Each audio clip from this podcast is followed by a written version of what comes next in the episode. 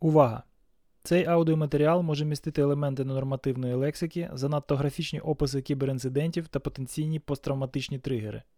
Тому, якщо ви слухаєте це в транспорті, на робочому місці в присутності дітей або молодих спеціалістів з кібербезпеки, ми наполегливо рекомендуємо вам натиснути на паузу та натягти навушники просто зараз. Ми вас попередили. Приємного прослуховування!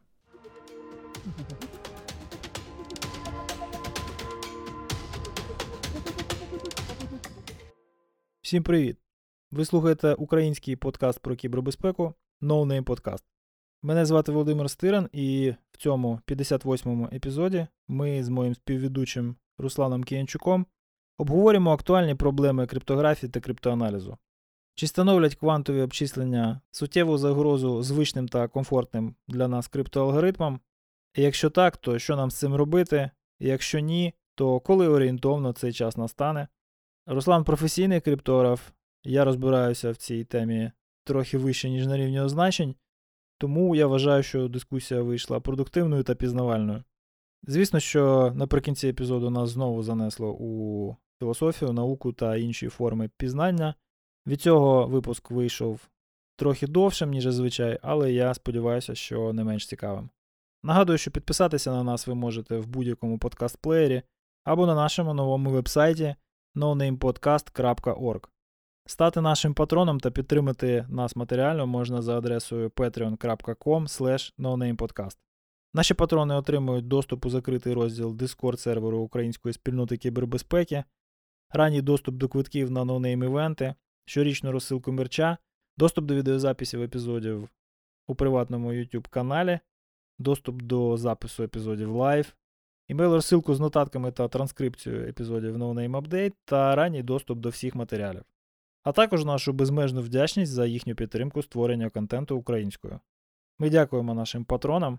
Завдяки ним у наших випусках немає реклами.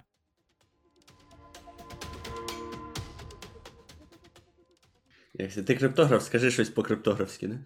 Да-да-да, але цю тему ми не оминемо, тому що тому що буквально вчора Фейсбуку Настя Конопльова щось, якісь, якусь чергову інфографіку забульбенила, і коротше така.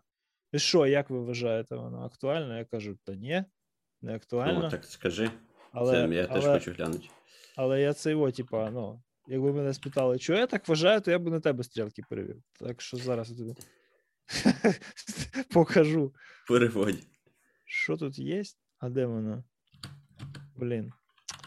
Ой, а це, коротше. А, все, я зараз знайду. А ти є в цій групі Skynet? Skynet? Да. Ну, хіба що в якості, знаєш, підслуховувача десь. Підслуховувача? Вайеріста. А як називається? Не підглядач, а підслуховувач. Я в чаті кинув. Ага.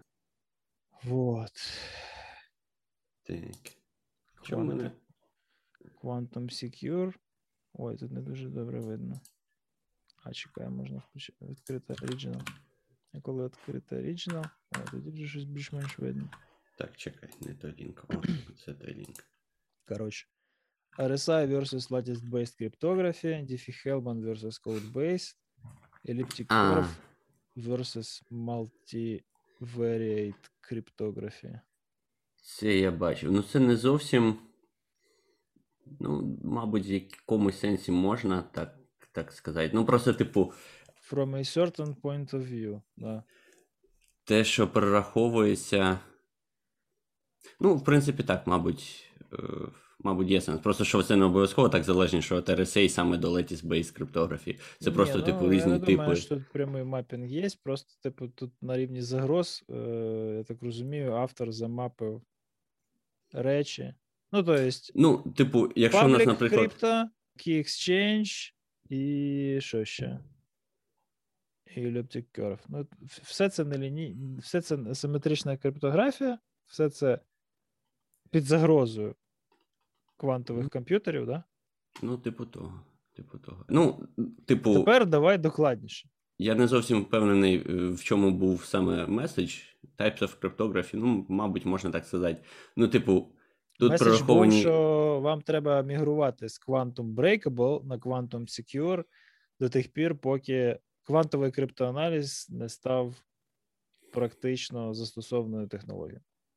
Такое. Ну, тут, по-перше, трошки сама інфографіка не дуже коректна, бо таке враження, що це, типу, три якихось, знаєш, три криптосистеми, і ти мігруєш з однієї на на відповідну, типу, Quantum Secure, але насправді тут, наприклад, там, де Quantum Breakable перераховується RSA Encryption чомусь. Хоча тут явно все інше асиметричне, тому ну, була б логіка, мабуть, не RSA Encryption, а RSA, типу, використання там для підпису або узгодження ключів, або щось таке. Ну, але то, то вже не важно. Просто тут перераховується RSA, Diffie-Hellman е, обмін ключів і еліптична криптографія, що, в принципі, ну, можна сказати, різні.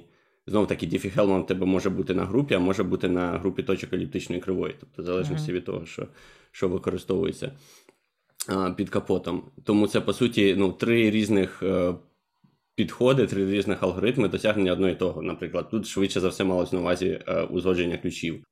Так само і там, де квантомні алгоритми, це насправді тут прораховуються три математичні апарати, які використовуються для, для досягнення криптографічних властивостей. Бо концептуально в тебе що Diffie-Hellman Key Exchange, що Diffie-Hellman на еліптичних кривих, так результат е, один і той же. Ти узгоджуєш ключі. Просто математика, яка відбувається під капотом і е, дозволяє досягти необхідних властивостей да, в системі, вона трошки різна. Так само і в сторони справа, там, де Quantum Secure, е, так само в тебе просто різні математичні апарати, які з того, що ми знаємо, на даний момент е, не е, мають вразливості, так, навіть якщо в тебе є квантовий комп'ютер, uh-huh. а не квантумний, як його часто називають. Ну, то вже таке. Тому. Да, інфографіку я б трошки поправив, але це вже таке. Я так розумію, основне питання, типу, чи варто мігрувати з класичних криптографічних алгоритмів на постквантові, так би мовити. Ну. Скажімо так, я думаю, що питання скоріше не в тому, чи варто, а в тому, чи вже час, чи вже піджимає. Тому що я так розумію, що ну, в теоретичній перспективі колись воно настане. Тобто є е, всі фактори, які вказують на те, що це колись може стати з теоретичної вправи цілком практичною технологією. Ну і так, Нам і треба логічно. буде щось думати над цими математичними проблемами, на яких ми базували цілу низку криптосистем, які тепер мається на увазі проблеми, стануть не такими вже й складними, як ми вважали. Да? Ну тобто, досягти uh-huh. їхніх розв'язків можна буде застосувавши набагато менший ворк-фактор. І коли ось ця точка в історії, нікому поки що не відомо. Хтось каже, що це 50-ті, якщо темпи розвитку технологій не будуть спадати, так? Хтось каже, що раніше, хтось каже, що пізніше, хтось каже, що це взагалі маячня, і нема чого про це зараз задумуватися, тому що це набагато довше займе часу. Це не маячня, але зараз я навіть Трошки список додам всього, що я зараз думаю про це. От, окей. Ще, давай давай ти будеш занотовувати все, що ти думаєш, тому що я не буду встигати, так? Ти типу того, так. Да. Ну, тут кілька варіантів. Ну, звісно, логічно думати так, що рано чи пізно цей момент настане. У нас буде там квантова домінантність, як її називають, і, в принципі, все це переросте з чисто теоретичної а, якоїсь загрози до цілком собі реальної. В чому полягає загроза? Давай, може, хтось не в курсі, просто угу. якусь невеличку ремарку зробимо. Тобто, для Давай, мене в чому? технічно це все полягає в тому, що є певний клас систем, криптосистем, які базуються на складності. Скажімо так, в асиметричній складності певних математичних проблем. В один так, бік в основному вони... це факторизація простих чисел. Так, в один в один бік вони обраховуються швидко і легко, а в зворотній бік дуже складно, і власне ця складність і складає криптостійкість цих криптосистем. Тобто зараз, якщо мене буде слухати е, український кіберальянс, він мене буде бити, що як це можна факторизувати прості числа. Окей, факторизації. Е, добутку простих чисел. На, на прості числа, да? Да, на прості числа. А Це тут будуть потім... що осередок, осередок криптографії в Україні. Що? Ні, ну там є один один актор, який дуже любить коректність в, в це Домагатися до виразів? Да. Не буде. Ти його добре знаєш. І я його теж таки добре знаю. Добре, ну не не так уж прям добре знаю, не близько. Так, але... так вже й добре, да. Давай відхрестимося від всіх цих Ладно, е, да, ну, термінологія важлива, але що ми тут маємо на увазі? Що от є е, е, добуток простих чисел, великих, дуже великих простих чисел, який нелегко, скажімо так, назад, не знаючи цих е, його факторів, да, цих множників, простих, так, з яких так, воно складається, назад в ці прості множники розкласти. І, власне, ну, Діфі Хелман в цьому полягає, да, беремо там два числа, два два, е, два показники степеня, коротше, там щось кудись возводимо. Ну, там трошки інше. Там е, це в Діфі, Діфі Хелман базується на, е, як це називається, ем, дискретний логарифм, тобто там трошки інше, там в тебе не прості множники, там ти просто зводиш в якусь степінь, да, і потім приводиш mm-hmm. по модулю. Да, а, да. Приводиш ну, по модулю, тобто береш остаток Принципова відділення. схема приблизно та сама. Тобто ми маємо щось, що ми не знаємо, але ми знаємо, що якщо над цим зробити певну математичну магію, то можна буде легко поділитися результатами, таким чином передати ключовий матеріал. І коротше, ну, в принципі, high level так. Е, там, в принципі, суть чому, що в тебе, е, маючи рішення, ти можеш дуже легко перевірити його коректність, але не знаючи рішення, ти. Будеш довго його шукати. Да, будеш довго його шукати. Най, Власне, най, це, це всіх влаштовує. Найпростіший приклад, так, ти там, наприклад, береш 3 помножити на 7 по модулю 5 і в тебе залишається в остатку один. Якщо ти знаєш початкові, да, 3,7, то дуже легко перевірити, що остаток буде одиничка. Але якщо ти знаєш лише відповідь одиничку і там один з множників, наприклад, 3, в тебе е, безкінечна множина чисел, які можуть задовільнити цьому uh-huh. рівнянню. Тому яке uh-huh. саме було використане, ти сказати не можеш просто так. От. І от, власне, квантумний комп'ютинг, да? Квантовий. Квантовий, вибачте, квантовий криптоаналіз який використовує ці технології, він полягає в тому, що, ну, скажімо так, на, базуючись на фізичних особливостях Всесвіту, які нам порівняно нещодавно стали відомі, можна побудувати, ну, поки що теоретично, можна побудувати комп'ютер, який буде доходити усіх розв'язків математичної проблеми одночасно.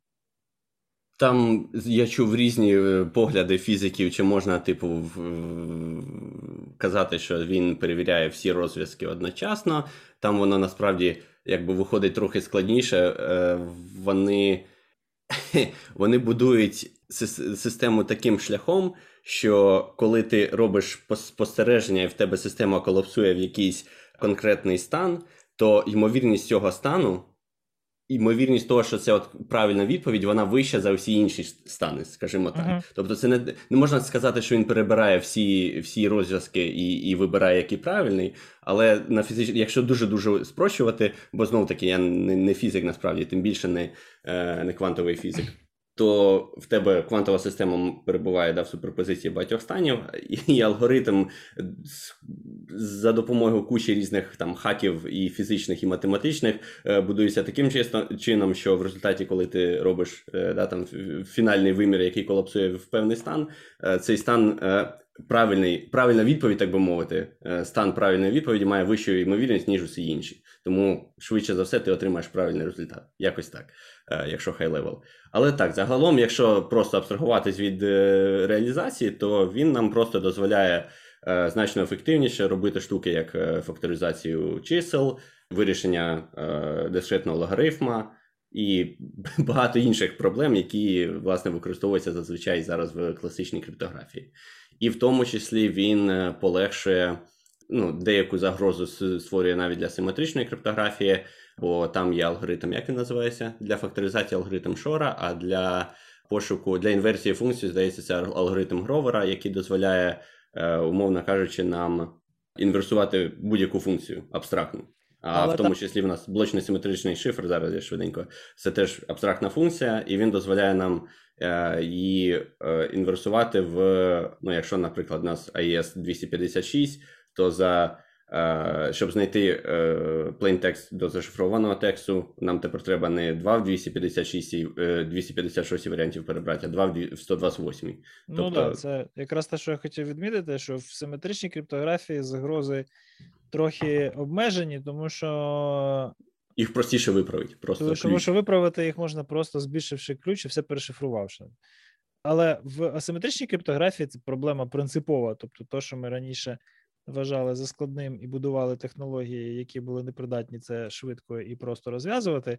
Оці нові технології, які ми, скоріш за все, збудуємо на цих квантових принципах, вони будуть більш абстрактними, як власне і квантова теорія. Да? Квантова фізика вона ну, важко налізає на бошку, тому що без абстракції нею оперувати дуже дуже важко. Неможливо.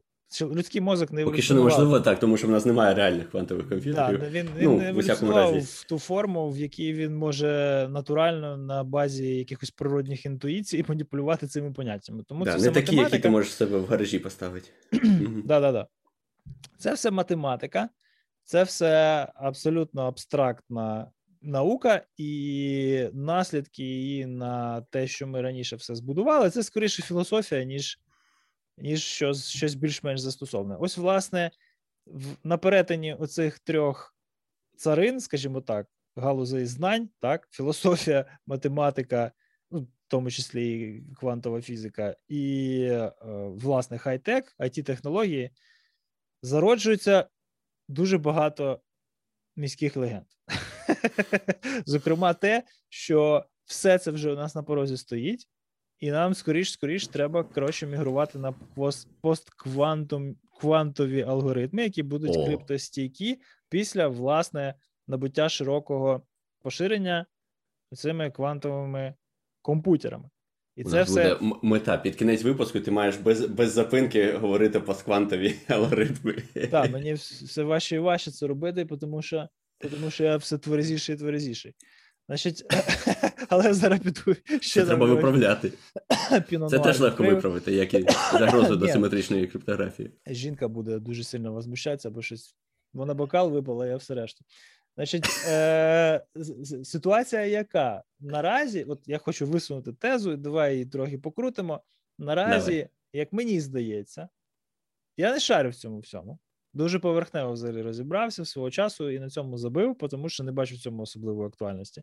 Можливо, це мене якось обмежує сприйнятті проблеми, але мені здається, що проблема зараз більш надумана, ніж реальна, і ці всі супутні загрози вони використовуються ефективно лише маркетологами фірм, що просувають усі всі постквантумні криптостійкі хріні, Квантові. постквантові чи квантові? Квантові, постквантові. Ну, це українською квантові, правильно? Ну, якщо, да, якщо ми на укр... укрінгліші, то мабуть, Добре, все, коротше, постквантові оці всі. Ну, тоді після квантові вже. Е, Після квантові. Ква- Квантово-криптостійкі супер-мега-вундервафлі і прочі хріні, які типу мають з цим усім е, поратися. А з чим поратися ще нема. І це мені дуже нагадує блокчейн. Так, Придумали тут- тільки навпаки. Там придумали вже рішення, тільки, тільки рішення, проблему тепер шукають проблему. А тут, коротше, проблема, вроді би, як є, і, і- і рішення, які її розв'язують, теж існують, але коли ця проблема стане актуальною, нікому не відомо. Тобто є такий континіум, коротше, від, Дуже схоже, так. від сьогодні до непонятно коли, і, і десь ось ця точка G, коротше, в цьому континіумі присутня, але намацати її хрен його знає, коли ми ще зможемо. От якось так я це все сприймаю. Ну, Е, давай по, по порядку. тоді. Да, по порядку. По-перше, е, треба розрізняти, так, коли ми говоримо, що е, постквантовим криптоалгоритмам і так далі треба приділяти увагу, треба одразу виділяти, в якому контексті ми маємо їм приділяти увагу. Звісно, якщо ми говоримо про там research, дослідження е, і так далі, властивостей, е, що ми можемо робити з класичними алгоритмами на квантовому комп'ютері, що ми можемо зробити з алгоритмами, які ніби мають бути стійкі на квантовому комп'ютері і так далі. Е, Звісно, це все потрібно робити. А, і цьому довго не приділялася увага, тому що, незважаючи на те, що алгоритм Шора і деякі інші алгоритми, які якби а, математично показали, що е, на квантовому комп'ютері можна буде ці задачі розв'язати простіше, вони з'явилися там ще мабуть, в 80-х, можливо, навіть 70-х, я точно не пам'ятаю. то довгий час їм не приділялася взагалі ніяка увага, тому що вони були сугубо теоретичні. Так? Тому що перший, mm-hmm. хоч якийсь квантовий комп'ютер, він був створений вже, здається, ближче там до 2000-х mm-hmm. з маленькою кількістю кубітів. Mm-hmm. Щоб квантовий комп'ютер був на практиці корисний. Так, щоб ми там могли запустити цей алгоритм, наприклад, Гровера чи Шора, і щоб він нам а, міг розв'язати проблему масштабу, масштаб якої відповідає да, сучасним шифрам чи е, сучасним криптоалгоритмам, нам потрібен потрібен квантовий комп'ютер е, розміром в кілька мільйонів кубіт, який дозволяє нам стабільно, це стабільно, це навіть без е, е, врахування корекції помилок, тому що біти вони не настільки надійні, як звичайні біти. Так? Там можуть бути похибки, зазвичай треба ще якби е, як це, redundancy, так, щоб скоригувати помилки, які виникають в системі. То навіть без е, без корекції треба, здається, чи мільйон, чи 4 мільйони кубітів. Щось таке треба дивитися е, точніше в публікаціях. Але суть в тому, що на даний момент в нас здається є скільки? 92. Тому і це ми пройшли цей шлях за останні 20 років. Тому так, воно то, звісно, розвивається, але воно навіть якщо воно буде розвиватися експоненційно, це ще довгий-довгий шлях, поки ми досягнемо того масштабу, коли це буде створювати реальну загрозу. По-друге, навіть якщо зараз е, трохи втратив, куди я вів, це якщо ми е, будемо використовувати квантовий комп'ютер. Друге, це якщо ми. Ну, ладно, не важливо. Е, другий нюанс, так, це те, що навіть коли ми отримуємо робочий квантовий комп'ютер, це не так буде, що знаєш, якась система, яка буде в кожному гаражі стояти. Так? Тобто, це швидше за все буде як мінімум якийсь стейт-спонсор. Хай, наприклад, це буде там гірший випадок, і це буде Китай. Це все одно, це не так, що вони тепер можуть, е, знаєш, будь-які там усі шифрування, там ТЛС і так далі розшифрувати. Це швидше за все буде дуже дорога громістка установка, яку буде дорого запускати, і ну окей, так, ти зможеш там запустити і зламати якийсь ключ, так, відновити якусь комунікацію. І що ти з цим зможеш зробити? Так, який реальний імпакт на це буде? Ну, в сучасних реаліях що ти зможеш зробити?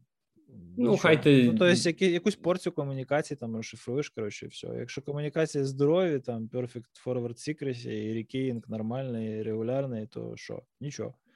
Два так, два тобто, повідомлення розшифруєш. Більшість більшість інформації, насправді, яка в нас передається зараз по мережам, довжина, скажімо так, тривалість її безпеки, яку нам потрібно забезпечити, вона досить коротка.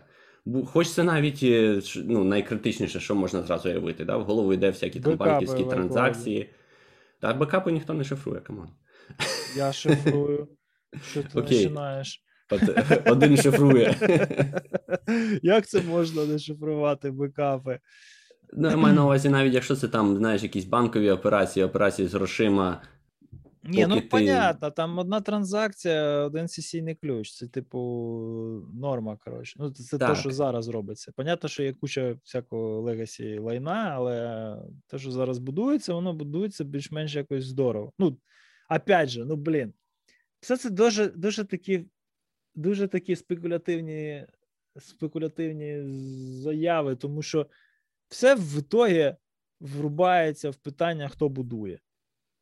Тому що, ну, не всі такі. От люди, які в курсі, які тримають там руку на пульсі і намагаються, ну, там щонайменше використовувати якісь сучасні фреймворки, вони роблять це більш-менш правильно. І ми маємо результат, який, власне, стійкий і довготривалий. Але є же ж купа народу, які копіпестять е, коди з інтернету, і там вже ну, можуть бути складніші складніші ситуації, тому що ну, інтернет не завжди пріоритизує найкращі варіанти в пошуку. Ну, це так. А Другий е, нюанс в тому, що інформація, яка дійсно потребує, основний е, аргумент на користь е, квантових да, використання постквантових алгоритмів зараз який, що так, зараз, типу, квантового алгоритму нема, але от він, наприклад, буде через 50 років, і якщо в тебе інформація зараз зашифрована а, звичайним класичним алгоритмом, через 50 років її там зможуть е, відкрити. 60 років вона не буде актуальна. От. Оце основне, що більшість інформації, а навіть окей, є якась інформація, так, яка в нас е, для якої тривалість, так не тривалість терміну її безпеки досить довга, але зазвичай така інформація вона взагалі не передається по відкритим каналам. Тобто захист йде не лише з е, шифруванням, а ти до неї навіть у зашифрованому вигляді зазвичай доступитися не можеш. Тобто її спочатку треба якимось чином ще дістати чи перехопити. А вже потім ламати її квантовим е, алгоритмом. Щось Знаєш, таке. мені здається, що основний аргумент е, на користь використання постквантової криптографії це те, що постквантової, я сказав, да? молодець. Да. Постквантової криптографії це те, що Ніст пару років тому виліз з якоюсь своєю черговою рекомендацією і сказав: ось вам, типу, пачка рекомендованих постквантовних криптоалгоритмів, готуйтеся. Ще ні, ще ні. Справа в тому, що вони тільки почали цей процес.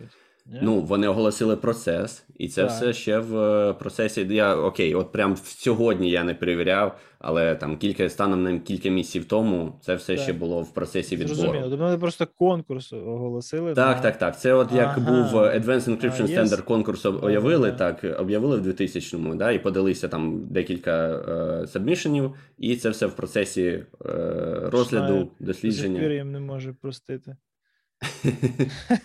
Перемогу бельгійців, да? Да, да, жартую. Але зрозуміло, тобто цей процес тільки розпочався. Тому що тоді, от коли вони оголосили власне конкурс, давайте, типу, сабмішени, будемо з цих заявок щось там обирати потім колись. Всі сприйняли. Я навіть бачу, що в мене я. Я ж зараз ти розказав, і я коротше згадав, як це все було, і воно дійсно так. Тобто, у мене, якщо сковернуть, то всі ці спогади досить коректні, але узагальнити і скоротити до утилітарності знання, то получиться Ніст сказав, що скоро будуть квантові комп'ютери, всі готуйтесь. Коротше. А ми вам От. будемо зараз підбирати безпечні постквантові алгоритми. Да, маркетологи, звісно, так е, це трактують, але насправді це не так. Насправді е, НІСТ е, це робить переважно для того, щоб заохотити дослідження. Так, бо коли є конкретні алгоритми, які подані на розгляд стандартизації, значно ну власне все академічне ком'юніті воно фокусується на цих алгоритмах, починає їх досліджувати, е, про них писати е, статті і так далі. Е, Тобто, щоб рухати це все діло вперед, вони оголосили такий конкурс, за результатами якого так вони будуть рекомендувати якийсь алгоритм. То, от, якщо скажімо так, піти з да, якоїсь там рівня філософії і спуститись до більш е, таких простих рішень, то от можна е, з певністю стверджувати, поки НІСТ не оголосить конкретного е, якби, переможця, і ви не Google чи Cloudflare, вам взагалі про це думати не треба, тому що на даний момент це на стадії дослідження і не розраховане для е, практичного використання. Деякі компанії, які дійсно е, впроваджують, можна так сказати, постквантові алгоритми, це дійсно великі компанії, типу там Google і Cloudflare, які мають інфраструктуру, з дуже яка працює на великому скейлі, і вони в основному роблять що? Вони беруть пер- найперспективніші з тих алгоритмів, які е, беруть участь у цьому конкурсі НІСТ, і дивляться, наприклад, е, знаєш, як це впливає на перформанс, як це впливає там на, на latency і так далі. Ну, якісь базові характеристики системи, коли ти деплоїш її на, на великому скейлі. Тобто їм це потрібно, тому що вони це будуть робити колись, коли е, NIST зробить е, свій вибір і рекомендує якийсь конкретний алгоритм, так би мовити. Тобто вони, по суті, е, такі як більш прикладні дослідження роблять в плані, як це все впливатиме на, на системи, на яких це все буде запускатися. А Але якщо вони ти- це вже роблять? Щоб вплинути на, ну, якщо в тебе є, наприклад, два якихось кандидати, е, які схожі з того, що ми можемо сказати на даний момент, наприклад, схожі е, по там е, характеристикам безпеки, але один Мгм. значно простіше деплоїти, бо він там швидше працює, то вони Мгм. будуть давити на те, щоб обрали саме його в якості Тобто вони це все деплоють для того, щоб це все побета-тестувати і потім якось пролобіювати якийсь е, Так, оптимальний так. варіант. Але це все теж все ще якби сфера дослідження. Тобто вони це деплоять не тому, що ай-яй завтра е, будуть квантові алгоритми і, і все Ні, ну зламається. зрозуміло, що це більш-менш превентивна якась активність. Так, так, так. Тому в цьому є сенс. А якщо ж ви компанія, яка не працює на такому скейлі, і ви зараз задумуєтесь про перехід на постквантові алгоритми, то, типу, що ви робите? Вони ще дуже не мало досліджені, так, тому що дослідження стартували буквально кілька років тому. Ну, добре, не кілька, ну там 10 років. 10 років в сфері якби теоретичній це майже ніщо. А раніше цього не робилося, тому що взагалі не було зрозуміло, чи, чи такі комп'ютери можливо побудувати. І ми все ще не знаємо, чи в нас вийде побудувати їх на відповідному скейлі, відповідного розміру. Тому, звісно, якщо вам говорять, що е, там ви якась е, невеличка компанія з безпеки, і вам треба впроваджувати постквантові алгоритми, щоб все було безпечно, це поки що нісенітниця, тому що були, наприклад, випадки, коли е, алгоритм, який розробили, він з того, що ми знаємо, у всякому разі, мав би бути безпечний проти квантового комп'ютера, але потім знайшли оптимізацію і змогли зламати його класичним комп'ютером. І це було б дуже класно, якщо ти переходиш на е, постквантовий алгоритм, так, який ніби як стійкий від квантової загрози, а його можна зламати на класичному комп'ютері. І ти перейшов з того, який не можна було до цього зламати на класичному. Тобто історія Це може знаєш, зіграти злу. ситуація. Так, можна зіграти в злий жарт таким чином. В ящик можна зіграти. В ящик можна зіграти, так. Можна задекорувати якусь хрінь, яка ламається на 286 процах. Ну, условно, условно кажучи, так. Е, тому з цим потрібно бути дуже обережним. І так, якщо ви компанія, яка займаєте, займається ресерчем, звісно, ви, певно, вже і так все це знаєте, і тим, що е, займаєтесь тим, що вам має сенс. Якщо ви не в області, знаєш, якогось там bleeding edge ресерчу в криптографії, ага. вам про це поки що думати точно не потрібно. От. Інший нюанс, про який всі забувають чомусь, тому що квантові комп'ютери вони от такі на хайпі, на хайпі. Але в нас є дуже така стара проблема, яку намагаюся вже не один, не один десяток років розв'язати, яка називається P дорівнює NP, або P не дорівнює NP. Ми намагаємося з'ясуватись, дорівнює чи, чи не дорівнює. Дехто про цю проблему, мабуть, чув. Це проблема еквівалентності класів складності. Клас складності P це поліноміальний в якому, ну, до якого належать там всі звичні нам лінійні операції, наприклад. А е, мабуть, всі. Тут мені треба прям хороший математик, щоб сказав, може є якісь, які належать до не. Але по ідеї, якщо це поліноміальний, то то мають всі належать. А, І NP, типу non-polynomial е, клас складності, якщо просто його пояснити, то е, у нас є проблеми, так, е, чи задачі, е, які ти можеш вирішити, і для яких ти можеш перевірити розв'язок. Для більшості там, ну, для от лінійних е, е, як це, для лінійних операцій буде там додавання, наприклад, ми як зробили операцію, так і перевіряємо е, її складність. У нас ну, це от, якби складність однакова. Ти там додав два числа, отримав результат, потім від цього результату відняв якесь число, все те саме. А є клас проблем, в яких коректність рішення перевірити просто, але знайти рішення непросто. Так, вони відрізняються. Оце якраз це все факторизація чисел і так далі. Якщо в нас вже є рішення, ми можемо дуже ефективно перевірити, чи воно коректне чи ні. Але якщо в нас рішення немає, знаходити потрібний е, потрібний value, потрібне значення, ми можемо дуже довго. Що то я вже геть тверезію, тебе перестаю розуміти. Ти все дуже класно викладаєш, а зрештою, ти кажеш, що ось цей клас проблем він він актуальніший, ніж ось ця вся квантова муть? Він не те, щоб актуальніший, просто у нас, наприклад, фактори... факторизація, наприклад, належить так до до NP класу. Якщо в якийсь момент доведуть, що класи еквівалентності P і NP еквівалентні, е, класи складності P і NP еквівалентні, це означатиме, що всі е, задачі, які от зараз базуються на тому, що в нас можна звести до розв'язку поліноміальних задач. Так, ми можливо не будемо знати конкретне рішення, але так. тепер буде доведено, що воно має існувати. Його можна почати шукати. Зрозуміло. Хоч з квантовим комп'ютером, хоч без нього. Можливо, це буде без нього. Можливо, квантовий це є єдине рішення до цих проблем, можливо, не єдине. Але поки що цього не доведено. Але це теж загроза. І якщо хтось коли-небудь доведе, то ми будемо знати, що вся наша криптографія, наприклад, вона не стійка. Ну, отак от тут прямо і вся. Ну, майже вся сучасна. Ми так захопилися асиметричною криптою для управління ключами, що, напевно, що вся. Я думаю, вся. Ну, прикладна так точно вся. Ну, так, так, так. індустріалізована. Це все дуже сумно. Якісь Мається на увазі, просто не треба, знаєш, як це називається? Е, параліч страхом, так? Тобто не треба паралізуватись так, колись це може може бути доведено, колись це може бути доведено, що вони не еквівалентні. А може бути, ми так завжди і будемо, знаєш, в незнанні, так би мовити, і і да. просто не будемо знати ні ні відповідь на Шрёдінгера, да? теоретичне питання, так, ні знаходження конкретних подивиш... методів. Поки я не подивлюся у скриньку, я не зможу дізнатися, живий кашак чи мертвий. І, і да, да,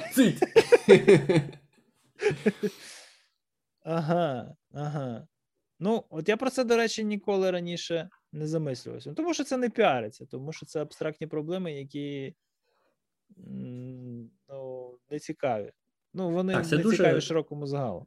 Так, це дуже такі, ну. Абстрактні речі, якісь там філософські. Це тобто математика, тобто... це все абстрактні речі. Це взагалі дивуюся, як ми як ми жваво знайшли застосування цим цим абсолютно не, непрактичним, якщо так от збоку подивитися, інструментам. Це я ніколи не забуду, як колись оце от ще мала академія, ще як це називалося. І була у мене там якась дуже така. Дуже теоретична робота, коротше, там капець. От, ну, Жодного практичного застосунку не видно. І хтось мене на захисті спитав, навіщо це все, і чому я чому я обрав цю тему, і яке я бачу цьому практичне застосування. І на той момент дуже дофіга речей, там починаючи від. То починаючи і закінчуючи, наприклад, нейронними мережами, були цілком собі теоретичними вправами, які не були там реалізованими на той момент на існуючому залізі, і займалися ними там такі суто ентузіасти, скажімо так. Я тоді не знайшовся, що відповісти, але до того моменту повертаюся, от раз у раз повертаюся, зустрічаючи практичне застосування речам, які ще там 30-40 років тому вважалися просто якоюсь інтелектуальною забавкою для людини, яка після обіду сидить на кафедрі, закрила очі і не зрозуміло, працює вона чи просто спить. знаєш. Ну, Так, е, фідбек-клуб, так би мовити, в в теоретичних всяких сферах він дуже довгий, і я через те через те туди не пішов. Тому що ти можеш пропрацювати, і, і, і, можливо, ти насправді дуже багато всього корисного зробив, але корисне воно чи ні, стане ясно, можливо, вже навіть після твоєї смерті, років там через 50.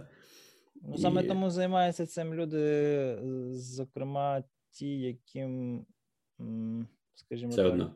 позитивний фідбек не потрібен, знаєш, так. які займаються цим просто тому, що, тому, що їх пре. знаєш. Да. Все так. Зрештою, це, напевно, що най... найрозумніші люди і в історії, і зараз на планеті, тому що ми про них дізнаємося вже, коли вони кудись пішли. Це я давіча слухав е, прикольне інтерв'ю Дойча з не пам'ятаю вже з ким. Коротше, він розказував, ну, власне, квантові комп'ютери, квантові алгоритми, всі діла. Девід Дойч розказував про свій недовгий досвід спілкування з Фейнманом. Коротше, він щось приїхав, вони були чи то на конференції, чи то він десь стажувався, якраз от став більш-менш популярним, тому що всі почали про це говорити. І Фейнман щось там десь вони були в якомусь кабінеті, і він його щось там почав розпитувати, то йому щось розказав про свою теорему. І той, той в якийсь момент там, після основних постулатів його зупинив, каже: так, стій. І став біля дошки, взяв крейду, коротше, і там буквально за годину все сам вивів. І той каже: у мене просто шок. Знаєш, я я знаю, що там Річард Фейнман, коротше, голова там просто коротше, світіла, всі діла, геній там. Кого кого відправляти на перемовини з е, ворожою інопланетною цивілізацією? Річарда Фейнмана, знаєш, ну, тобто, взагалі без варіантів. Тобто, най, найрозумніша людина на планеті. Але каже: от ти коротше, мудохаєшся, ну це це, це не місяці, так? Це це роки роботи Мгм. Ти, це, ти, ти не знаєш, от, ти, ти, ну, ти до цих постулатів доходив досить довго. Да? Ти, ти не знаєш, скільки треба насправді застосування того апарату після ну, пізнання ось цих от основних е, засад і аксіом. Але ти дивишся, як людина там за години вивод, за хвилини виводить перед тобою ту теорію, над якою ти працював останню п'ятилетку, і у тебе щось в голові не так. Знаєш? І ось це якраз ті люди, які зрештою до кінця інтуїтивних проявів, ну, фі- фі- фізичного відображення речей, якими вони маніпулюють в голові, вони так і не знаходять за життя. Тому що вони цим всім на такому абстрактному рівні оперують, що просто. Ну, просто не доживуть до того моменту, коли нарешті з'явиться залізо, на якому чи може не залізо, може органіка, на якому це все буде застосоване. Ну, так, так само, як і там теорія відносності і так далі. Ще теж, наприклад, чудовий, е, це чудовий приклад, тавтологія, ну неважно. Теорія відносності. В нас є всі причини вважати, що вона ну не те, що некоректна, але не повна. Вона не пояснює всього. А, Ну, одночасно однозначно не повна, зокрема, тому що вона з квантової теорії. Да, якраз не- пояснює, але це не нам не заважає її повним чином використовувати і покладатись на неї там для GPS, для для, там комунікації з спутниками і так далі, для інших всяких штук. Так, вона можливо не повна, але вона описує нормально там ту частину практична. всесвіту, яку ми спостережемо, так, і, і, і, і, це окей. Так Хороша само теорія і... не ідеальна. Хороша теорія це та, яка застосована і має підтвердження. Ну, Так, так само, поки ми не полетіли в космос, ньютонівська фізика теж чудово описувала все, що ми бачимо навколо, і до сих пір насправді Так. описує. Ну, в, в межах сонячної системи цілком собі застосований апарат. Ну, скажімо так, на Ну, землі точно. Щоб, щоб зрозуміти, що відбувається, в принципі, так. достатньо. Ну, тобто, Ну так, якщо там же здається, що в них Марс, здається, трошки по-іншому себе поводив в Ньютоновській і в Ейнштейнівській моделі. Але Ні, ну, то не здається, здається, щось ближче до сонця там було. Там Чи Меркурій. Меркурій, по-моєму. Щось, да, щось десь там траєкторія трошки не співпадала. Девіація була, да. І, власне, А, ну так, да, да, логічно, Меркурій, бо він ж ближче до великої Зі маси. спеціальної теорії загально він виводив довше, ніж він спеціально формулював. Тож ж знову ж таки, бачиш. Тобто, ну, це, це загалом е, епістемологічна така тема. От. А Наука друге, це не то, що все пояснює. Наука це те, що вижило після скептичного відфільтровування усього, що не співпадає з спостереженнями. Коротше. Ну так. А другий нюанс це от мені подобається порівняти насправді це з я маю на увазі е, загрозу так, квантових комп'ютерів з е, ядерною зброєю. Тому що так, спочатку вважалося, що ось, типу, ми зараз придумаємо ядерну зброю, покорім, так би мовити, атом, і все буде. В нас тут буде безкінечна енергія, в нас буде неймовірна зброя, і, типу, все, ми будемо панувати у світі. А потім це все діло до якогось практичного рівня довели. Ну і зараз у нас є якби держави з ядерною зброєю, в нас є держави з атомною енергетикою, і нічого якось світ не, не рухнув, так би мовити. Ми один одного не, не, не зруйнували. Це цікава що. тема насправді, і дуже багато людей вважають це великою удачею. Тому що, ну, якщо атомна енергетика насправді її згубний вплив значно переоцінений завдяки HBO, зокрема, да? Якщо просто взяти докупи зібрати всі прямі та опосередковані смерті та каліцтва, які були спричинені аваріями на атомних станціях, і порівняти це з щорічними жертвами ДТП, то явно, що Ну і так само на користь атомної енергетики. вплив на, на клімат так само. Тобто, Вплив навіть на якщо клімат теж переоцінений значно. Тобто, це ну. Ти А маєш на увазі здається- вплив атомної енергетики чи людський вплив на клімат загалом? Ну, як мені здається, атомна енергетика вона на клімат взагалі не впливає, а впливають клімат- якби всі інші способи отримання На енергії. клімат, якщо порівняти з е, тепловими електростанціями, то це взагалі смішно. Ну, тобто, якщо Ну, порівняти це. цифри, то це абсолютно, абсолютно непорівняні речі. Але прикол в тому, що атомна зброя це зовсім, зовсім інше. Ядерних боєголовок все ще дуже дохрена. Всі вони експлуатуються системами, яким вже по 50 років. І якась модернізація за Обами там десь в Штатах назріла, а в Росії, в Китаї, там в Британії ніхто про це навіть не думає. Там про Індію, Пакистан взагалі мовчу. Тому всі, ну, трошки досліджував цю тему, мені цікаво було, я там попідписувався на всяких чуваків, які цим займаються, в тому числі аналітики там при Білому домі, військові бувші, які цим займалися. Ну, зокрема, там чемоданчик носили і так далі. Це все дуже цікаві, до речі, протоколи безпеки. Дуже цікаві. І вони перевірені. Може здаватися, що це все балачки, про те, що там хтось десь коротше побачив якісь глюки на радарі на системі раннього виявлення е, запуску і коротше не запустив удар у відповідь. Ля-ля. Але насправді ці інциденти вони були настільки чисельними, і на їхньому опрацюванні ця система вже настільки еволюціонувала. І ці сенсори, які знаходяться в місцях розташування ICBM, вони настільки чутливі і так вже це, це все збалансовано, що всі сходяться на думці, що якщо станеться обмін ядерними ударами, то він відбудеться через людську помилку, в тому плані, що люди mm-hmm. політично так і культурно будуть неспроможні правильно оцінити ситуацію, а не то, що там десь на радарі хтось показав запуск оружия возмездя, знаєш, що летить, mm-hmm. летить багато ракет. І ось ця етична дилема, вона виходить за рамки безпеки ситуації. Ну тому що, по факту, якщо у тебе є ICBM, то єдиний логічний і раціональний спосіб їхнього використання це превентивний удар. Тому що коли на тебе вже летить, то завдавати удару у відповідь ну, нераціонально да. з жодної точки зору. Ні з практичної, ні з етичної. Це це чисто помста. Тобто, це чисто моральна компенсація за твою неодмінну, невідворотну, скору смерть. Ну, І всього, кого ти, в принципі, знаєш, воно ж ніколи, коли це розроблювали цю модель, воно ж так і планувалося, що.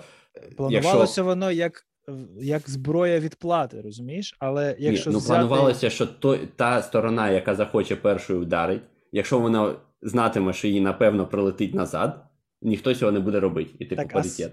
Проблема в тому, що ядерна тріада, наприклад, в Штатах там і в Росії, вона полягає не лише в ICBM, які знаходяться на континентальних базах, так, а у літаках, які носять цілком такий непоганий заряд, так, угу. і у атомних підводних човнах, які теж, в общем-то, непогано екіпіровані. Тому ICBM континентальні, ну ті, що ну, в шахтах, вони абсолютно безглузді. А, ну, це Вони цілком ж... не потрібні, тому що єдина причина, по якій їх можна використати, це для того, щоб на когось напасти і знищити. Це Лігасі, так би мовити. Вони ж перші з'явилися, вже потім їх Напевно, почали що так. на на човни ставити. Ну, стратегічні мається на увазі. Ну, тактична ядерна зброя там ще з Хіросіми, вона зрозуміла, що там зовсім інші масштаби у неї. Вона там в основному на літачках ну, і на, на ну, власне, тільки в вигляді бомб та й використовувалася. Да? Коротше, ну, єдиний факт, коли вона була застосована, це були бомби. І всі сходяться, от що стосується цього культурного аналізу ситуації, і що взагалі зараз в світі відбувається, як це все там збалансовано, який йде політичний діалог, більшість сходяться на тому, що першими застосує, застосують ядерну зброю для обміну стратегічними ударами не корейці, не китайці, не пацаки, не британці, не Штати, а Пакистан і Індія. Тому що тому що.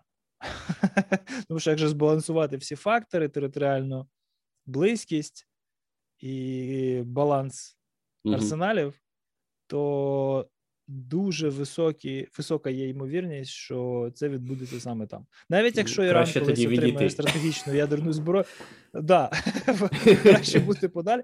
Справа в тому, що обмін будь-якими ядерними ударами більш-менш стратегічного значення призведе до катаклізмів, які ну, вдарять по глобальному клімату і мало нікому не покажеться.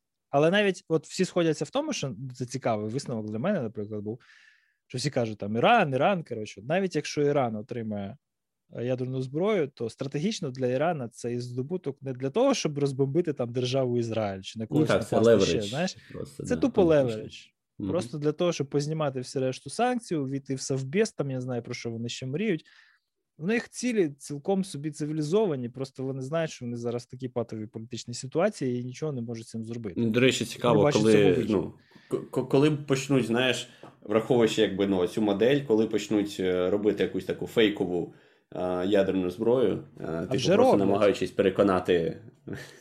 Вже що вона вже ж роблять. Є, так, Зрештою, в Ірані якраз ж були фасіліті, які були е, були проаналізовані спільними Е, місіями, спільними е, оперативниками від ЦРУ і від Масада, і прийшли американці до висновку, що там ядерної зброї немає, так? І пішли на другий заход.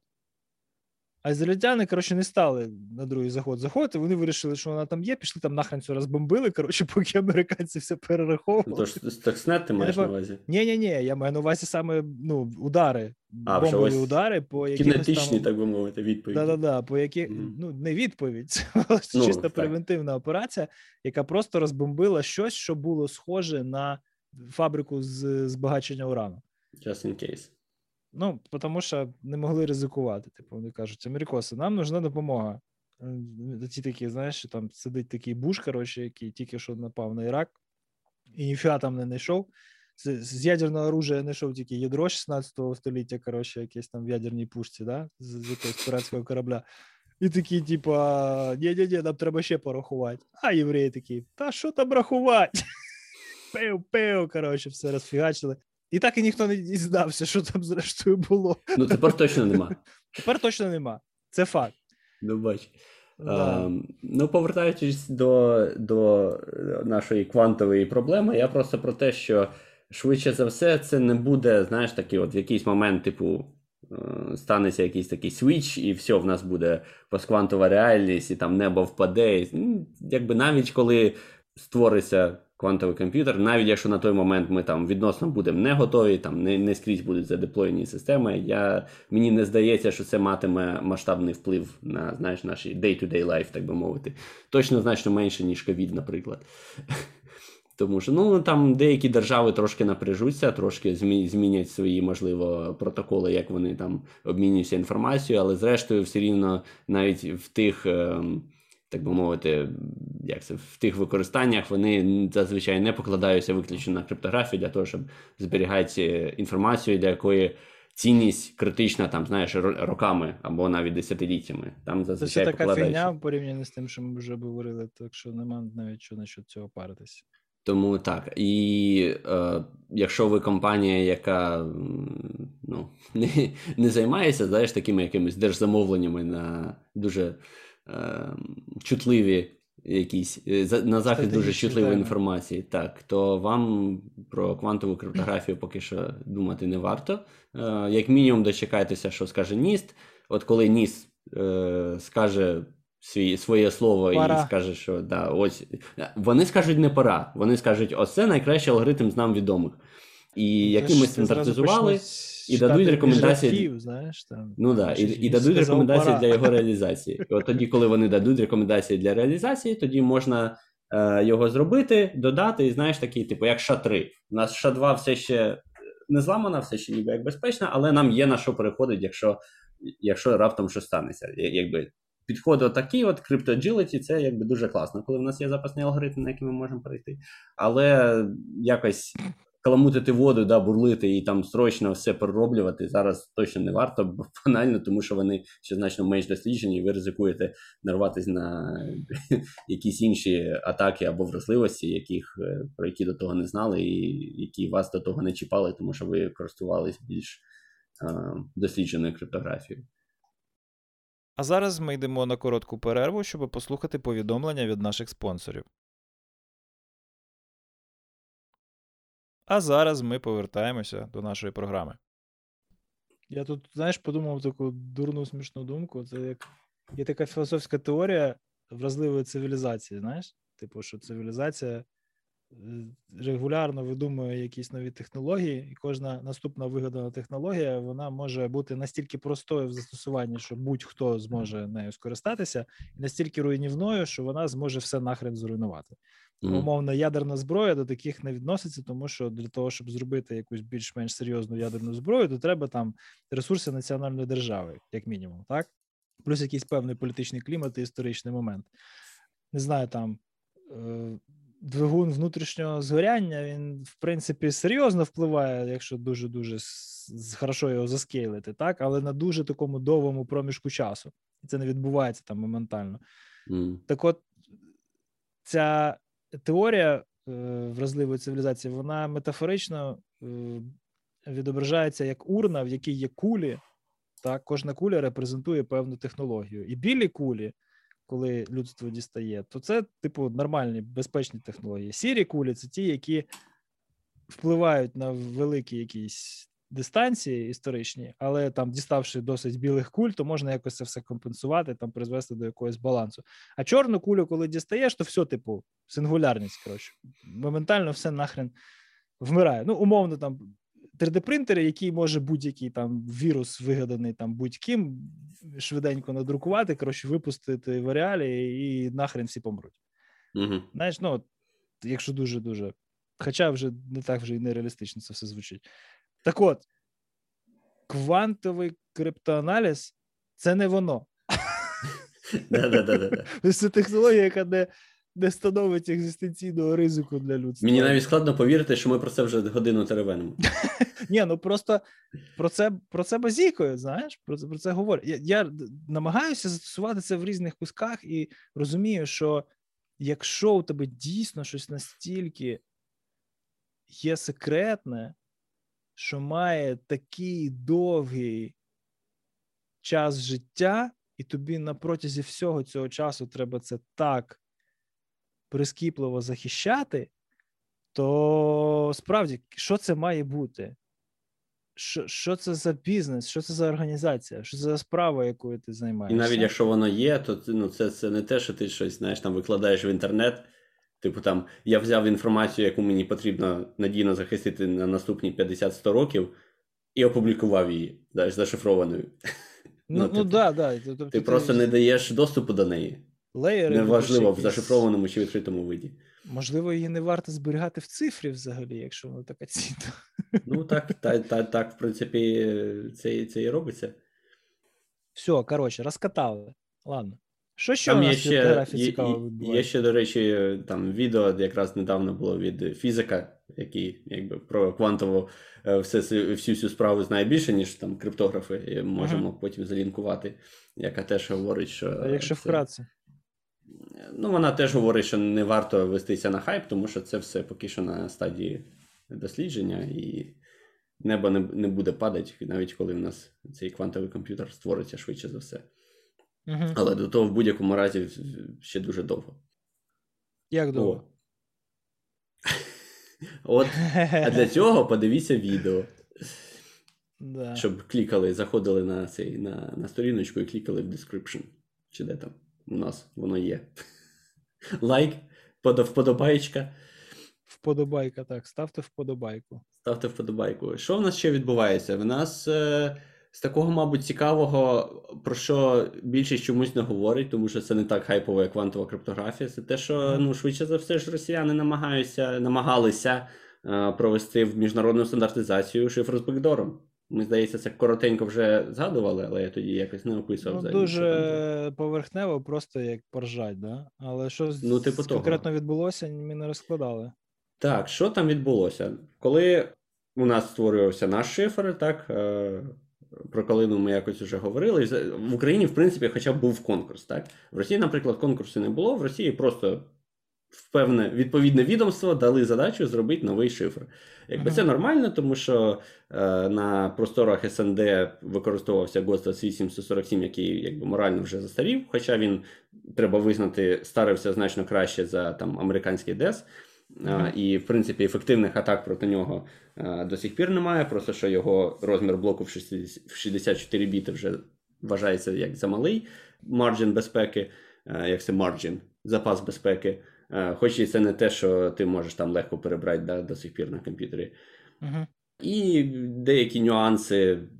Якби він зазвичай дуже повільний, хоч в software, хоч в hardware реалізації, тому що він розроблювався, ну кажуть, десь в 70-х. Звісно, тоді ще сучасної архітектури процесорів не було, тому якби їх ну, якби перетворення, які там використовувалися, явно не оптимізовані. І, коротше, більшість країн СНД, хоч довгий час і користувалися ним як офіційним якби, стандартом, з часом почали переходитися і Білорусь зі своїм. Белт, здається, в них шифер, і Україна, і Росія вже, здається, двічі перейшла спочатку з ГОС 847 на, здається, в них R стандарти, ГОС R якийсь там. А, І зараз це е, хеш-функція стрибок і е, блочний шифр кузнечик. От ну, Хто сміється з калини, да? у вас там є вон кузнечик. Чого ви відчіпіться від калини? Варіант ще був, крім калини, один з шифрів був поданий на на конкурс Мухомор. Так що калина це ще не Мухомор нормально, кстати. Я би за мухомор голосував чисто всліпу. От. Але ближче тепер до до цього шифру. Десь в період той же, що що ці стандарти розроблялися і в Білорусі і в Україні, вони е, розроблялися і в Росії. Здається, його навіть стандартом прийняли трошки раніше, бо якби ж конкурсу немає. Тому як тільки зробили специфікацію, його і прийняли, по-моєму, в 2014 році чи в 2012. Угу. От. Але Росія пішла далі, і здається, в 2017 році його подали на стандартизацію в АСО. Ага. Це не новина, насправді. Деякі з російських алгоритмів вже стандартизовані, наприклад, DNSSEC, там можна використати GOST R34, якийсь там, а, який є частиною стандарту. Тобто поряд з AES можна використати е, російський шифр. Я mm. не рекомендую, але але можна. Ніхто не рекомендує. От, а, Тому ISO разом з іншими шифрами розглядала для стандартизації а, е, російський шифр Кузнечик.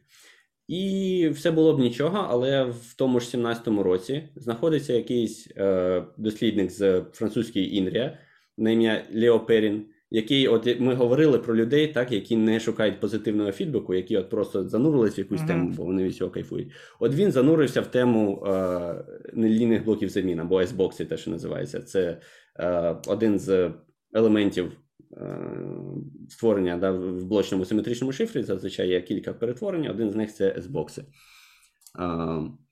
І він е, про це написав і дисертацію. Ну, тобто, от в нього все життя він фокусується лише на одному типі перетворень. І він подивився на цей шифр, і щось в нього там викликало підозри.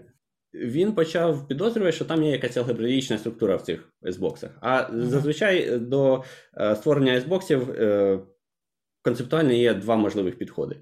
S-Box, по суті, як ну просто lookup table, таблиця замін. Воно mm-hmm. так і називається. А, Просто що воно або може вибиратись е, випадковим шляхом. Або ну, стандартизовано. Ну, не стандартизовано, а типу, за ним якась алгебраїчна структура. Да, типу. Ну, математична якийсь. Да? Просто да. ти береш якесь е, математичне перетворення, обраховуєш його для кожного можливого входу, і робиш таблицю. Да? Ось на вхід такий, е, відповідний аутпут такий. На вхід mm-hmm. такий, відповідно, аутпут такий. От 2С це там перемноження матриць, і результат е, заноситься якби в таблицю в таблицю замін. Або ти можеш е, згенерувати такі таблиці е, випадковим чином, підстановки їх ще називають випадковим чином. Mm-hmm. І ми знаємо, що в цих підстановках є певні е, властивості. Ми вибираємо критерії, за якими ми ну, які властивості краще з того, що ми знаємо. Та, Наприклад, чим менше циклів підстановці, там тим складніше використовувати існуючі методи криптоаналізу. І ми відповідно вибираємо ті, які е, ми згенерували випадково, які мають найкращі характеристики. То от росіяни говорять, що ці таблиці замін, які використовуються в кузнечику, вони були згенеровані випадково. А Лео Перін показав своїй роботі, що вони мало того, що не випадкові, вони мають е, чітку алгебраїчну структуру, яка є вже доведена. В нього є прям код, який генерує, е, який явно не випадковий, е, який використовує цю алгебраїчну структуру і і генерує точно таку саму таблицю замін. Але крім того, що вона якби має чітку алгебраїчну структуру, проблема ще в тому, що дивись, таблиця замін вона розміром в даному випадку 256 байт. Uh-huh говорять, що вона випадкова. Якщо в нас є там 256 випадкових байт, то щоб нам описати цей стан, нам потрібно ну, щонайменше за теорію інформації 256 байт. Ага. Дослідники Лео Перін там і, і, і інші, яких він так би мовити, залучив, змогли написати програму, яка е, займає всього 95 байт і може повністю описати цю таблицю. Тобто, вже просто за теорію, якби прозрачні стекла лгут нам. Так, вже за теорією інформації явно, що це не не е, 95 випадкова це вже, це вже цікаво. таблиця. Але коли він, звісно, е, е, як це, зробив запит, так би мовити, в авторів шифру е, в росіян, вони сказали: ні, ні, ні, ми випадково вибирали, нічого не знаємо. Звісно, да. Після чого він порахував ймовірність. Е, списку далі.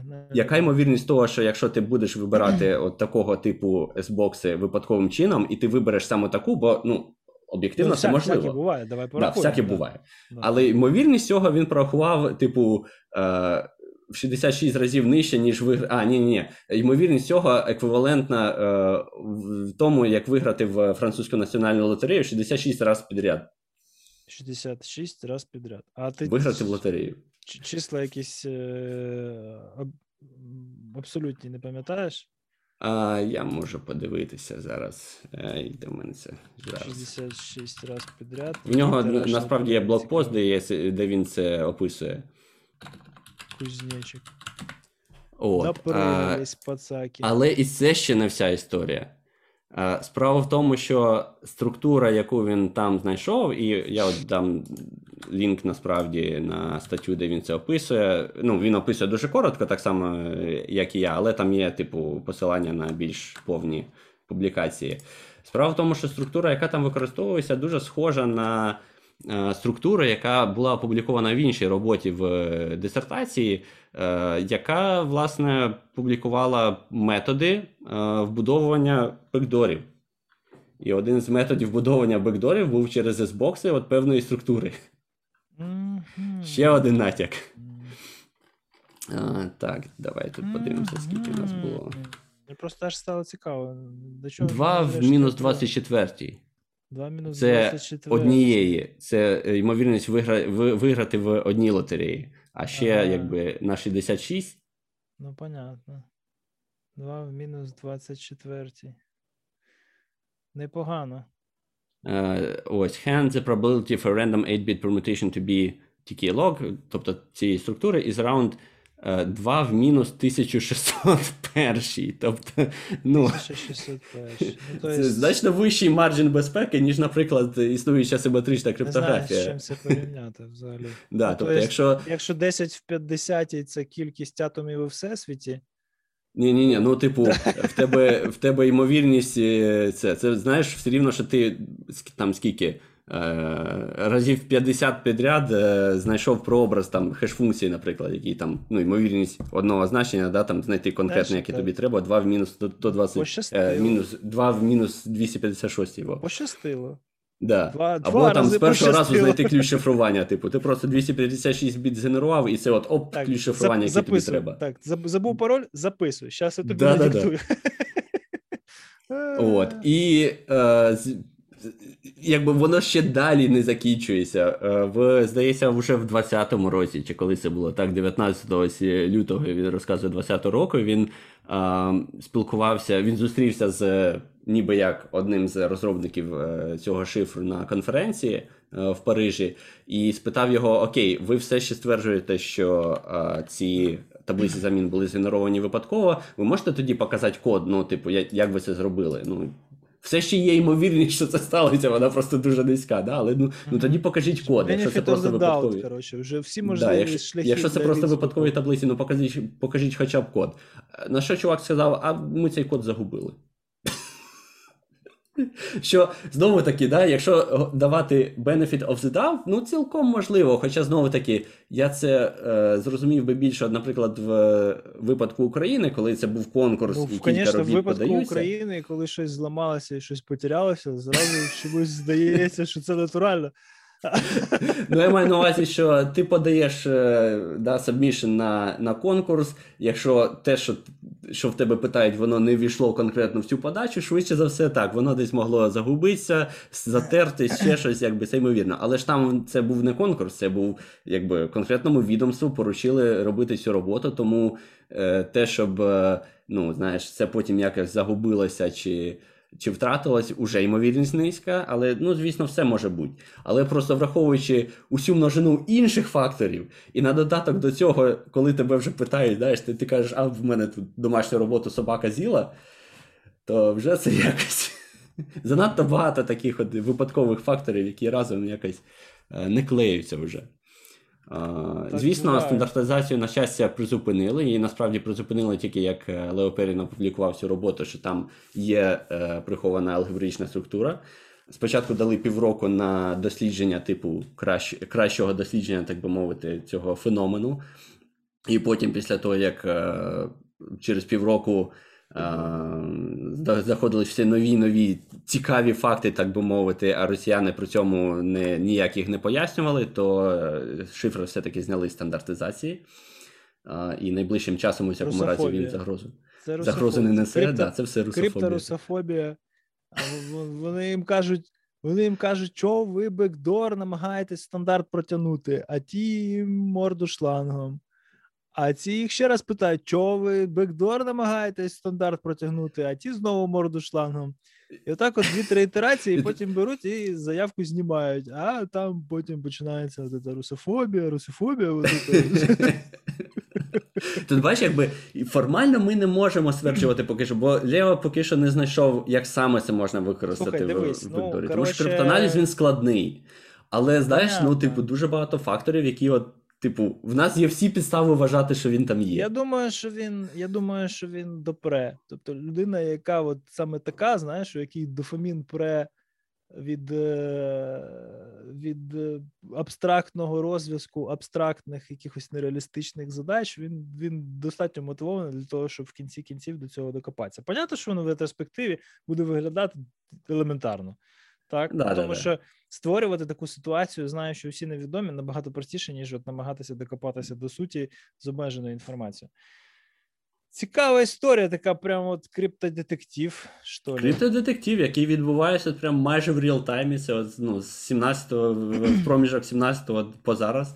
А, Але я ж кажу, про це мало хто Мало хто знає, мало, мало хто, хто про це врубається, тому мало хто на це звертає увагу. Ну, зв... звичайно, той, хто... поводів дають поржати, блін, і поплакатися в інших площинах, щоб ще в крипті розбиратися. То... Звичайно, той, хто читає Брюса Штайра, про це знає, бо в Брюса Штайра в блозі ну, є все. Там тобі так. буде і про е, скандали з NSA, і про Росію з бекдорами, і навіть про Калину. Якщо в е, Штайра є про Калину публікації, значить в його є все. Ну, Просто реально, знаєш, да. будь-яка будь-яка, е, будь-який, будь-яка подія якоїсь е, значимості в світі інформаційної безпеки чи криптографії, ти просто вбираєш, вбиваєш сайт schneier.com і цю подію, і знаходиш як мінімум одну публікацію в блозі. Причому, е, що мені подобається в Шнайері, знаєш, він не сіошить, тобто він не хапає якусь актуальну тему, і просто сьогодні треба нафігачити тисячу слів на неї. Знаєш, тобто йому це не треба. У нього і так нормально блог перелінкований. Тобто у нього вебсайт такий вже commodity, скажімо так, актив, його можна використовувати як є, його не треба просувати, нічого не треба з ним робити. І він чекає, знаєш, реально він чекає певний час, він думає про це там 3-5 днів, може тиждень, знаєш, і потім видає структуровано, так знаєш, не, не так crap, коротше, там нафігачить там якихось скринів, якихось лінок, як, якісь факти, те, те, те, як як, як, як, як репорт, коротше, там, рапорт поліцейського патруля читаєш, да, знаєш, да, оце от, а, нафіг мені знаю. Відкриваєш Шнайера, просто от, ти вже це все знаєш. Ці всі факти вони десь в Твіттері вже там пролітали повз тебе, ти там десь щось клікав по діагоналі, читав, може, десь цікаво розбирався. І тут дід такий сідає і все так складає докупи. Знаєш? І воно прикольно, ну, тому що дід вміє і любить писати. Знаєш? І от ну класно, класно. От е, просто от у мене просто 15 числа день народження, і 15 числа кожного місяця прилітає ось цей от його криптограм криптограм ньюслетер. А, І навіть якщо я по блогу там десь кудись не встигаю, то я там от приділяю час, тому щоб хоча б по заголовках пройтися і щось проклацати. Так вже багато років. Він там років, чи, навірно, ледь не 20 15. років, мабуть, вже. Да. да, він давно. Mm. Я, навіть колись був підписаний на подкаст чувака, який кожен криптограм просто так от сідав і надиктовував аудіо. Був такий фанбой, я не пам'ятаю, як да. він називався. Його перекладають там на різні є. мови. Так, я так. Зараз перевіримо мою пам'ять. Чомусь мені здається, що він ледь не в 98-му році його почав не здивуюся. От просто не здивуюся. Бо криптограм в моїй, в моєму житті з'явився десь так само, як Full Disclosure, Backtrack, от це все. Ну, от років 20, мені здається, вже точно. Ну, у 2001 він вже точно був. Ну, так. Да. Ну, я підписався десь, не знаю, в четвертому, напевно, чи в третьому. Ой, я ще. Ти ще в школу ходив, мабуть. Да-да-да, я тільки хотів сказати, я ще закінчував там середню школу. Щось ми, коротше, по-моєму, ще не всі актуальні проблеми криптографії розібрали. Руслан, давай колись, що там? Що там? Та що ще? Що, Що ще? ще тобі? Тобі Що, мало, які- глянь? які- Перевари які- по чуть-чуть. Чекай, які, чекай, щось найголовніше, коротше. Найголовніше. Ну. Дві проблеми у нас лишилося. Перша, перша проблема це який месенджер треба використовувати. А криптографія тут при чому? О, бачиш, я теж кажу. Що використовувати для зв'язку з людиною треба той месенджер, який у вас у обох є. Друге Приблизно питання, так. що ви там будете передавати? Оце вже коротше зовсім інша тема. Ну, я можу порекомендувати, мабуть, якщо ви хочете якось поспілкуватись, то все-таки ну і передати інформацію, яку хочете захистити, то, мабуть, все-таки краще будь-який месенджер, аніж GPG, наприклад. Ну, чекай, у GPG ж є там месенджер з якимось видом Perfect Forward. Secrecy ж, по-моєму, ж даже. Де в GPG Perfect Forward Secrecy, якраз там проблема, що в ти, ти не можеш цього досягти з GPG. А, ну да, там же ж воно в статику випадає, ти нічого не можеш зробити. Тебе ж Ну, статичний ключ, якщо ти це, це треба обом геморитися і регулярно перегенеровувати ключі, а потім, якщо ти їх регулярно пере- перегенеровуєш, тобі їх потрібно регулярно перепідписувати. storage, коротше, треба перешифровувати. Ну, з GPG, коротше, це той випадок, коли ну, юзабіліті просто Ні, там ну немає що якихось криптографічних вразливостей, але юзабіліті такий, що він просто не. Ладно, хорошо, давай так. Яких месенджерів у тебе нема? Давай так. Телеграм у тебе Viber. є? Вайбера нема. Вайбера нема у тебе? Вайбера нема. І у мене нема Вайбера. Так. На, на чомусь ми ж зійшлися, значить, у нас немає Вайбера. А у тебе є там, я не знаю, Сигнал? Сигнал є, звісно. Є, да? А Там WhatsApp? навіть три, три з половиною контакти. Чуєш 3,5 контакти? Ти що, прикалуєшся? Серйозно? Да. Ні, ну в мене є, звісно, знайома, як, ну, власне, моя був, бувша одногрупниця, яка каже, ніяких проблем, я всіх перевела в, е, в Сігнал, всі дуже охотно перейшли в Сігнал, в мене вже всі там. Ну, але я не симпатична, розумна блондинка, тому, Контакти в, сиг... контакти в сигналі. значить, це, Це- трошки це- це сексізму. б- Ти, значить, це- симпатична, чекай, розумна чекай. блондинка, за якою Чекай, всі чекай, переходять в Сігнал. чекай, чекай, чекай. Це бесіди в сигналі, а це контакти в сигналі. Дивись. Ні, ти дивись, дивись. Мені треба, мабуть, чи на Ні, дивись, дивись, чи- дивись, чи- дивись, дивись, дивись, дивись, дивись, дивись, дивись. В мене, по-моєму, Це всього буква контактів K, менше. Це буква К. Дивись. Це буква мене, K. в мене всього контактів менше. Ні, я, я, я, я, ти знаєш, я комунікабельний мальчик. Це понятно. Чекай, куди? Куди пішов? О, це буква L. Так. Це ще в мене на половині навіть. Дивись. Ще кирилиця не почалась. Чуєш? Оце все мої контакти в сигналі. І от ми на букві Z, і тут якісь номери почались. Тобто їх до хрена. Я останній раз, коли рахував, у мене щось за дві сотні вийшло. Ну, я взагалі розчарований нашим цим інфо, інфосековським ком'юніті. Якщо Чому? стільки людей не, не сить давай тобі свій номер телефону, А, е, от тут ти знаєш, ти, ти робиш дуже таке, я б навіть сказав, не то, що швидке, а автоматичне спостереження, таке умозаключення, таке. Хто тобі сказав, що вони мені номер давали? Давай. Ага, Вони між окей. прочим, непогано в осинці розбирають. Коротше... Он, чого в тебе стільки контактів. Ні, ну, просто справа в тому, що напевно, що це все ж таки радіація і ну, от це от моє сяйве випромінювання, яке я навколо себе поширюю. Коротше, да, і сигнал, там терепери, в попідири, от це все. Воно реально впливає, тому що там ти дивишся, що там спочатку там жінка, потім, коротше, не знаю, там жінки якісь знайомі. Вся сім'я майже, та, яка більш-менш там молода, да, всі, всі люди, які там от реально чимось десь спілкуються і щось хочуть передати, вже всі є. Е, регулярно хтось питає: а от, а от що поставити так, щоб от можна було передавати? Ти так думаєш, блін, що то там, що то в тому бракі нечисто, що, У мене інше питання. що там вас, у вас е, багато так е, Ну, типу, люди спілкуються, в них є якась сенситив інформація так багато, що їм треба в месенджері регулярно нею обмінюватись.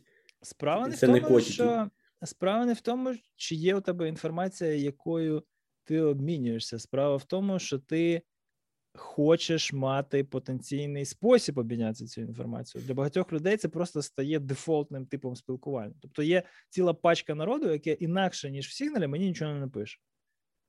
От просто от вони вважають, що от з цього моменту, коли ми бачимо, що ця людина спілкується, має змогу зі мною спілкуватися по цьому каналу, це вважається хорошим тоном, і вже такою, не знаю, нормою етикету людям, які при, поважають один одного приватність і хочуть підкреслити цінність інформації, яку, вони один одному передають, вони будуть передавати в сигналі. Не тому, що це капець секретно. Я просто хотів сказати, тому, що це тому, що легко, ти все рівно довіряєш як мінімум ні? вендору обох телефонів. Тому що end-to-end encryption, він end-to-end не, не від користувача до користувача, від пристрою до Ну, пристрою. Дивись, е, загрозу з боку вендору ми в нормальному режимі, навіть люди, які дуже чутливі по приватності і конфіденційності, в своїй моделі загроз не враховуємо, просто тому що ми намагаємося залишатися десь на реалістичному рівні. Все ж таки, наші основні агенти загроз це оператори, так, на яких сидять адміни, які не завжди добре мотивовані і можуть там за цілком собі е, скромну суму якимось чином Ну, там все, все одно, навіть якщо там немає end-to-end І там швидше за все якийсь TLS. і корумповані правоохоронці. Ну так, ну я маю на увазі, що навіть якщо це не end-to-end encrypted messenger, швидше за все він ну, якийсь як, Це культура. Я тобі намагаюся пояснити, що це люди вони мислять не моделлю загроз, в якій є конкретні вектори атаки, Окей. поверхня атаки, а це просто культурна якась особливість, що людина, яка займається безпекою, і я, вона знає, що я займаюся безпекою, і у неї є мій номер, вона мені напише в сигналі. Не тому, що нам стрьомно, не тому, що там ми мутні, коротше, не тому, що ми домовляємося про щось дуже-дуже сенситив чи незаконне, а просто тому, що це, типу, ну, статусна така річ, знаєш, чисто культурна особливість. Тому що сигнал став зручним нарешті. Я не кажу про емоджі і гіфи, коротше, да? я не знаю, навіщо це там потрібно. Але воно нарешті стало більш-менш юзабельно. І це, типу, підхопило дуже багато людей. Тобто, коли там двоюрідна сестра моєї дружини з'явилася у мене в сигналі, для мене це був такий маркер. А чому вона з'явилася? Тому що її чоловік з'явився. А чому він з'явився? Він мене спитав, чим там можна користуватися туди-сюди, коли він десь А я думав, це через те, що йому WhatsApp це висвітив, типу, чи приймаєте ви нові полісі, privacy полісі від Е, з, Фейсбука. з приводу WhatsApp, до речі, дуже багато людей поз'їжджало, але дуже багато назад опять запригувало, просто тому що ну, юзербейс все ж таки у WhatsApp не- нереальний. Нам тут в регіоні здається, що Viber це там чи Telegram найбільш поширені і інтенсивно використані менеджер месенджери. Насправді це ніхрена не так. Тупо з WhatsApp може тільки якийсь WeChat конкурувати да, по кількості користувачів. Тому Мабуть, так. Ну, я знаю, вся Латинська Америка сидить на WhatsApp, Ізраїль Так. сидить на WhatsApp. WhatsApp це синонім текстінга, тобто там такого поняття, як SMS, немає вже дуже багато років. WhatsApp і WhatsApp. Мгм. Ще до того, як вони на сигнал переїхали, протокол мається на увазі. Так, Е, так. тому взагалі, ось цю. Не знаю, ти може скажи, як ти вважаєш? Я політику нову приватності Фейсбука не читав. Я просто знаю, куди вони рухаються стратегічно. Я вже давно з цим змирився.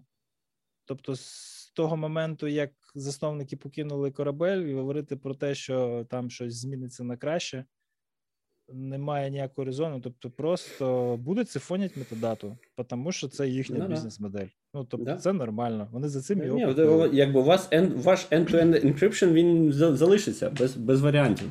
Да, він нікуди не але це не, не, якби не, не означає, що, що все добре. Але знов таки, як ти сказав, е, так, перше правило обміну повідомлення, так, у вас в обох має бути один і той же месенджер. Бо якось крос, крос-меседжинг поки що не, е, не, не створений. Хоч працює Так. зараз, от є цей е, е, MLS, як його розшифровується. Messaging Layer Security, типу, які Мгм. намагаються зробити стандарт, щоб типу замість того, щоб кожен месенджер. Це який... з Гугла це ініціатива, да, наскільки я пам'ятаю. По-моєму, ні. По-моєму, це швидше.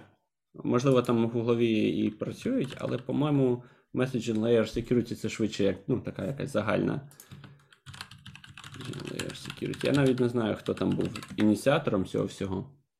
А, От давай зараз глянемо в IETF. Хто в нас тут?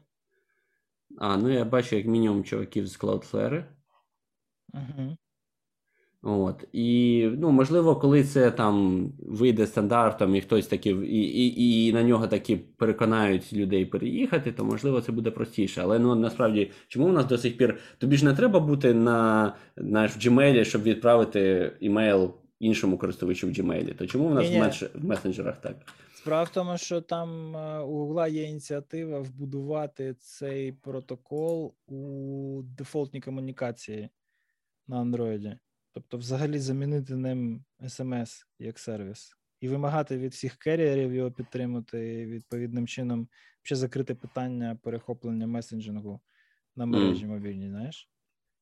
Ну, Цікаво, Цікава треба подивитися. Я ініціатива, цього і не все бачив. базується, по суті, на сигнал протоколі. А, вони на сигналі. штука. Да, да, да. Ну, тупо сигнал забрали. А е, основна ідея MLS, я так розумію, Signal не дуже добре скейлиться на великі групи а, користувачів. Ніяк не скейлиться.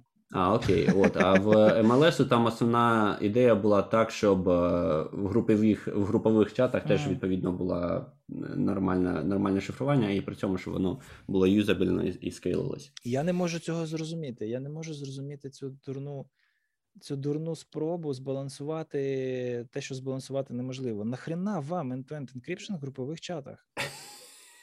Бля, ну Типу, якщо Ви просто знає більше двох людей, то ви вже. реально якісь. От просто я дивлюся на це все, знаєш, що тут ні, Ну, там це телеграм цікаво. Швидкий. По-перше, Signal- кал це цікаво. Ні, по- ні, ну подивись, ну як можна? От Ну, ти розумієш, що це цікаво, якби цю проблему цікаво, от просто якби це технічно цікава проблема. Це технічно цікава проблема. Нахрена її розв'язувати в такому скелі, як там, не знаю, Facebook Messenger, WhatsApp і Signal? Навіщо?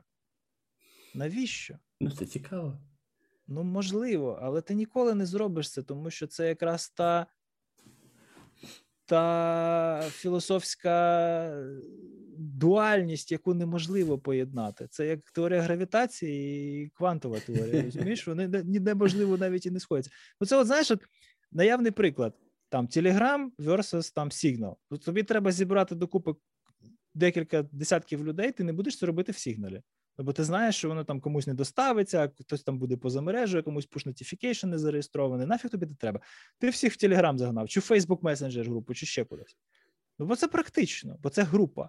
Чи Viber на крайняк, да? там, ну, просто тому, що це працює. Там не треба тобі end-to-end encryption. Не Ну, чим треба. більше в тебе, чим Багато більше в тебе в групі, тим більше ймовірніше, що хтось в цей момент тримає відео на, на груповий чат і потім його може Стопудово. опублікувати. Стопудово так і буде. Живий приклад з нещодавнього. Є така компанія Event, да, яка досить серйозно потрапила на бабло. Наслишан, наслишан. Ду- дуже сильно потрапила на бабло, і ще й вставила на це бабло багато-багато людей. І всі терпіли, всі чекали, всі давали їм там останній, там другий останній, третій останній шанс. Зрештою, там когось це все заїло, тому що сума там у них була немаленька, щось, по-моєму, 250 тисяч гривень, щось таке вони їм торчали. Коротше, одна дама Фейсбуку написала їм погану рекомендацію, і всі, хто її знають, а вона якась там організаторка чи то архітектурної, чи якоїсь іншої айтішної топової конференції, які всі, звичайно, що приїхали в онлайн в 2020 році, але вони були настільки наївні, що дозволили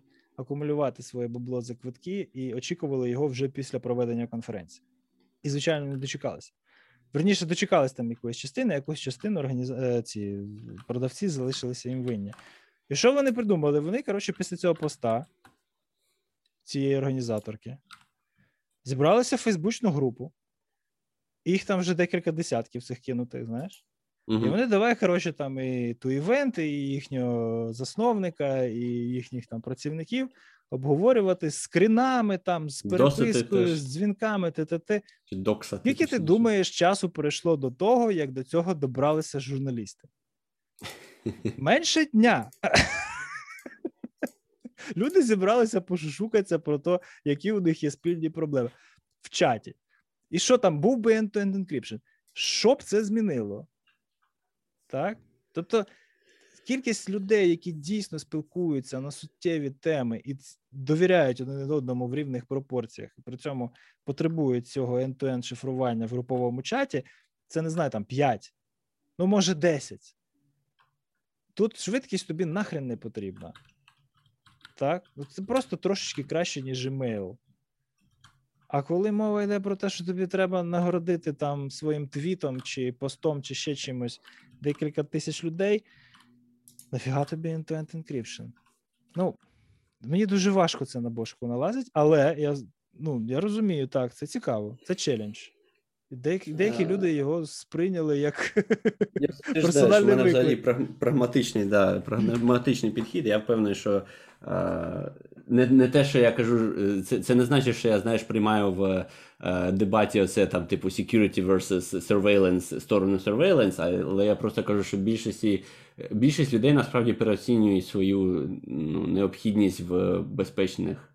Безпечній комунікації і Так наскільки вони не треба. людей і загрози переоцінюють насправді. І загрози переоцінюють. Тобто, тому... той, той же самий сервейленс. ви не хочете жити в країні, в якій немає зовсім жодної спостережності дій громадян. Ви не хочете. Ви не хочете жити в країні без поліції, ви не хочете жити в країні, в якій правоохоронні органи не спостерігають за комунікаціями. Ну так, а статистично зараз у людей більше проблем не від того, що вони щось опублікували в закритому чаті, і це хтось перехопив і дізнався, а від того, що вони опублікували в Твіттері Кстати, да, або в Тіктоку. Або в Тіктоку. А, Люди, які зараз публікують це все в Тіктоку, і і їм ще не виповнилося 16 років. Я собі не уявляю, як вони будуть про це шкодувати років через 10, якщо ти От Це, до речі, мене трохи лякає, що зараз. Е, От е, в чому я, мабуть, бачу сенс, це якби, але знову таки, конкретно месенджер це не дуже вирішує. Це якби якийсь був такий більш широко широкий стандарт, який би е, розповсюджувався там і на соцмережі, в тому числі, що Под? ми от втрачаємо. Ну, ж, е, мається на увазі, що ми втрачаємо, знаєш, оцей реально, типу, the right to be forgotten. Раніше, right коли ти спілкуєшся, якби безпосередньо якби, чують те, що ти сказав, да, люди, з якими ти спілкуєшся.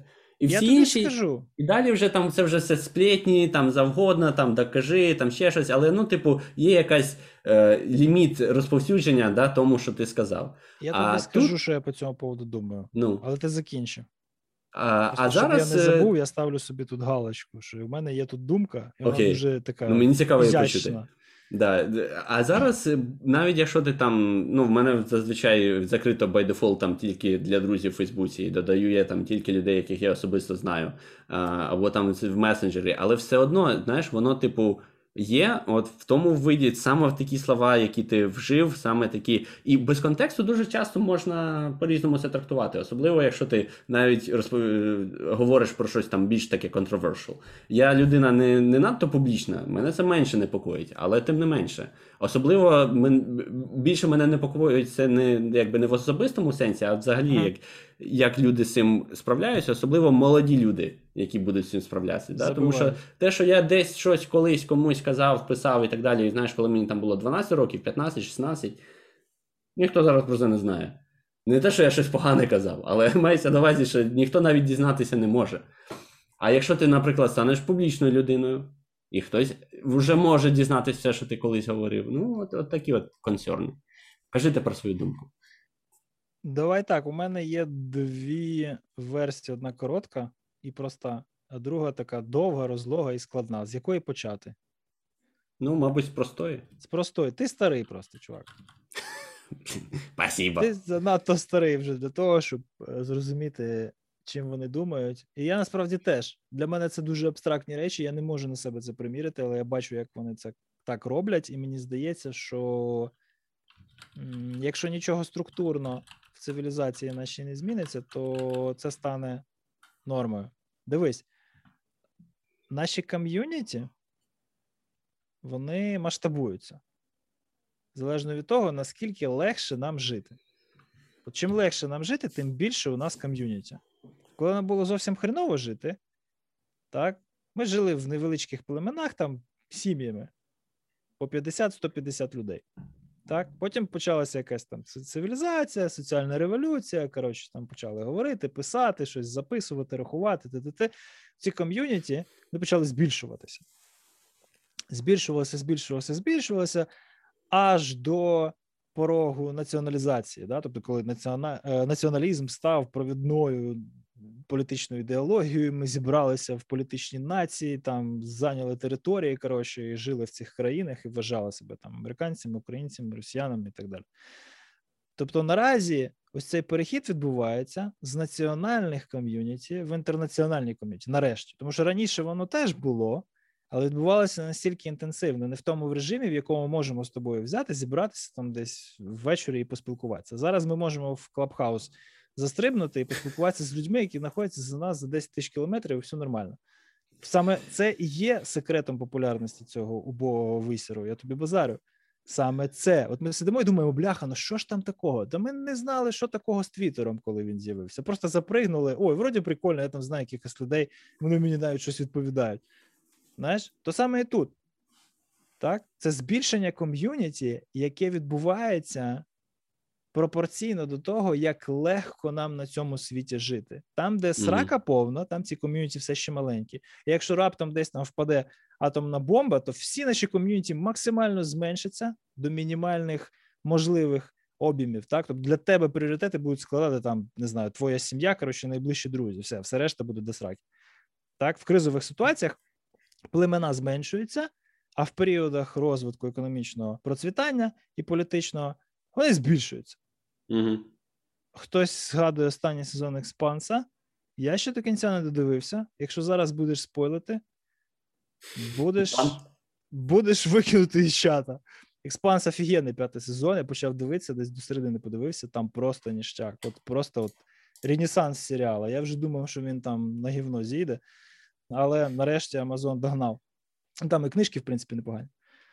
А, Ну да, це це насправді відома соціальна теорія. Тобто, чим більше у тебе, ну коротше, це все корелює з пріоритизацією потреб, і чим власне більше у тебе потреб в цій піраміді маслов задоволено, стабільно, так, тим більш ти відкритий до соціалізації, тим в більшому інфопросторі ти оперуєш. Так, поговорили. З цим питань немає. Так? Це більш-менш натурально, очевидно. Друге. Є така штука, як репутація. Так? От ти живеш там, не знаю, в племені, насрав комусь, фігурально кажучи, да? потім другому, ну, потім в племені, третьому. то може і не фігурально. Пішли пішли чутки, коротше, і вже все, ти людина з поганою репутацією. Який у тебе вихід? Ну, ти можеш спробувати перейти в інше плем'я. Що вряд ли. Так, тому що, скоріш за все, ситуація кризова, племена маленькі, да, і і тому тебе, скоріш за все, не приймуть, просто тому що свой чужой працює на упередженні. Можеш жити один або приєднатися до якихось таких же самих вигнанців, да? тобто кудись звалити. Тобто, у тебе варіантів небагато. Але коли цивілізація там розвивається і дає змогу там всім почати з чистого листа, то відбувається це приблизно таким чином. Ти живеш в одному місті, заробив там погану репутацію, переїхав в інше місто і живеш там собі з чистого листа. Тому що, в принципі, всім насрать, як ти там жив в Сан-Франциско, коли ти переїхав там на інше узбережжя. Понімаєш? Це пофіг. Mm-hmm. Так, якщо немає глобальної так. соціальної системи, яка у нас останні 10 років очень даже є. І от ми переходимо в це, ми глобалізуємо наші соціальні інтеракції, ось ці всі наші це все наше спілкування набуває все більш глобального масштабу, тому наша репутація, яка фіксується цифровими артефактами, вона вже нікуди не дівається. І ось це пересування воно нічого особливого не дає. Просто можеш взяти і відмовитися від цієї глобальної інформаційної системи, перестати бути її суб'єктом, і тоді та репутація на тебе не буде впливати. Це офігенно в чорному зеркалі в цьому епізоді про репутацію власне висвітлено. Тобто єдиний mm. спосіб тобі позбавитися цього тягаря репутації це відімкнутися від системи. І таким чином теж можна жити щасливим життям і насолоджуватися ним до смерті, і все буде добре. Так? І у Хакслі, власне, та сама ситуація. Ну, це просто переосмислення його підходу до цієї відсилки на острів. Ти їдеш туди, там такі самі, блін, придурки безбашені, як і ти, і ти там щасливий до кінця життя. Ну, ну не Орвел. Хакслі по своїй натурі гуманіст. Він нікого не вбивав. Так? Тобто, це от така от штука. Ти можеш наплювати на репутацію, але при цьому тобі треба буде відімкнутися від мережі. Так? А як ти можеш від неї відімкнутися, якщо це а знаєш, от в тому вже то і прикол. полягає коли... кредит скор. Коли от, от саме цю саме тому підхід китайців і висвітлена модель в кривому зеркалі, скоріш за все, не живуча і буде інакше. А я тобі зараз закажу, як я вважаю, буде покоління, яке виростає в цих умовах, і яке кожен свій крок фіксує. І ось цю добровільно репутацію... причому, знаєш, це не те, що за ними слідкують, добровільно, самі роблять. Воно просто не знає тих часів, коли репутація була важлива. Вони виростають разом з цією системою, вони глобалізуються разом з нею, і вони її далі акселерують цю глобалізацію.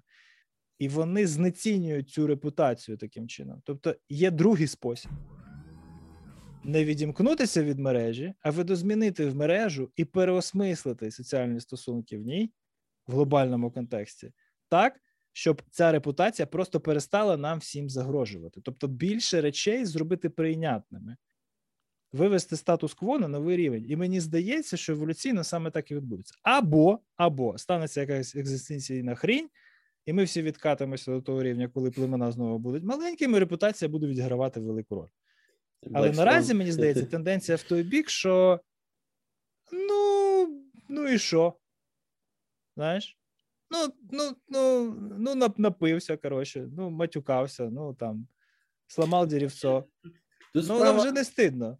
Можливо, да, можливо, дійсно, що е, ті, хто вже виріс в такому, їх це не напрягає. Бач, мене напрягає не те, що в мене немає відео там щось таке, як я напився, щось таке.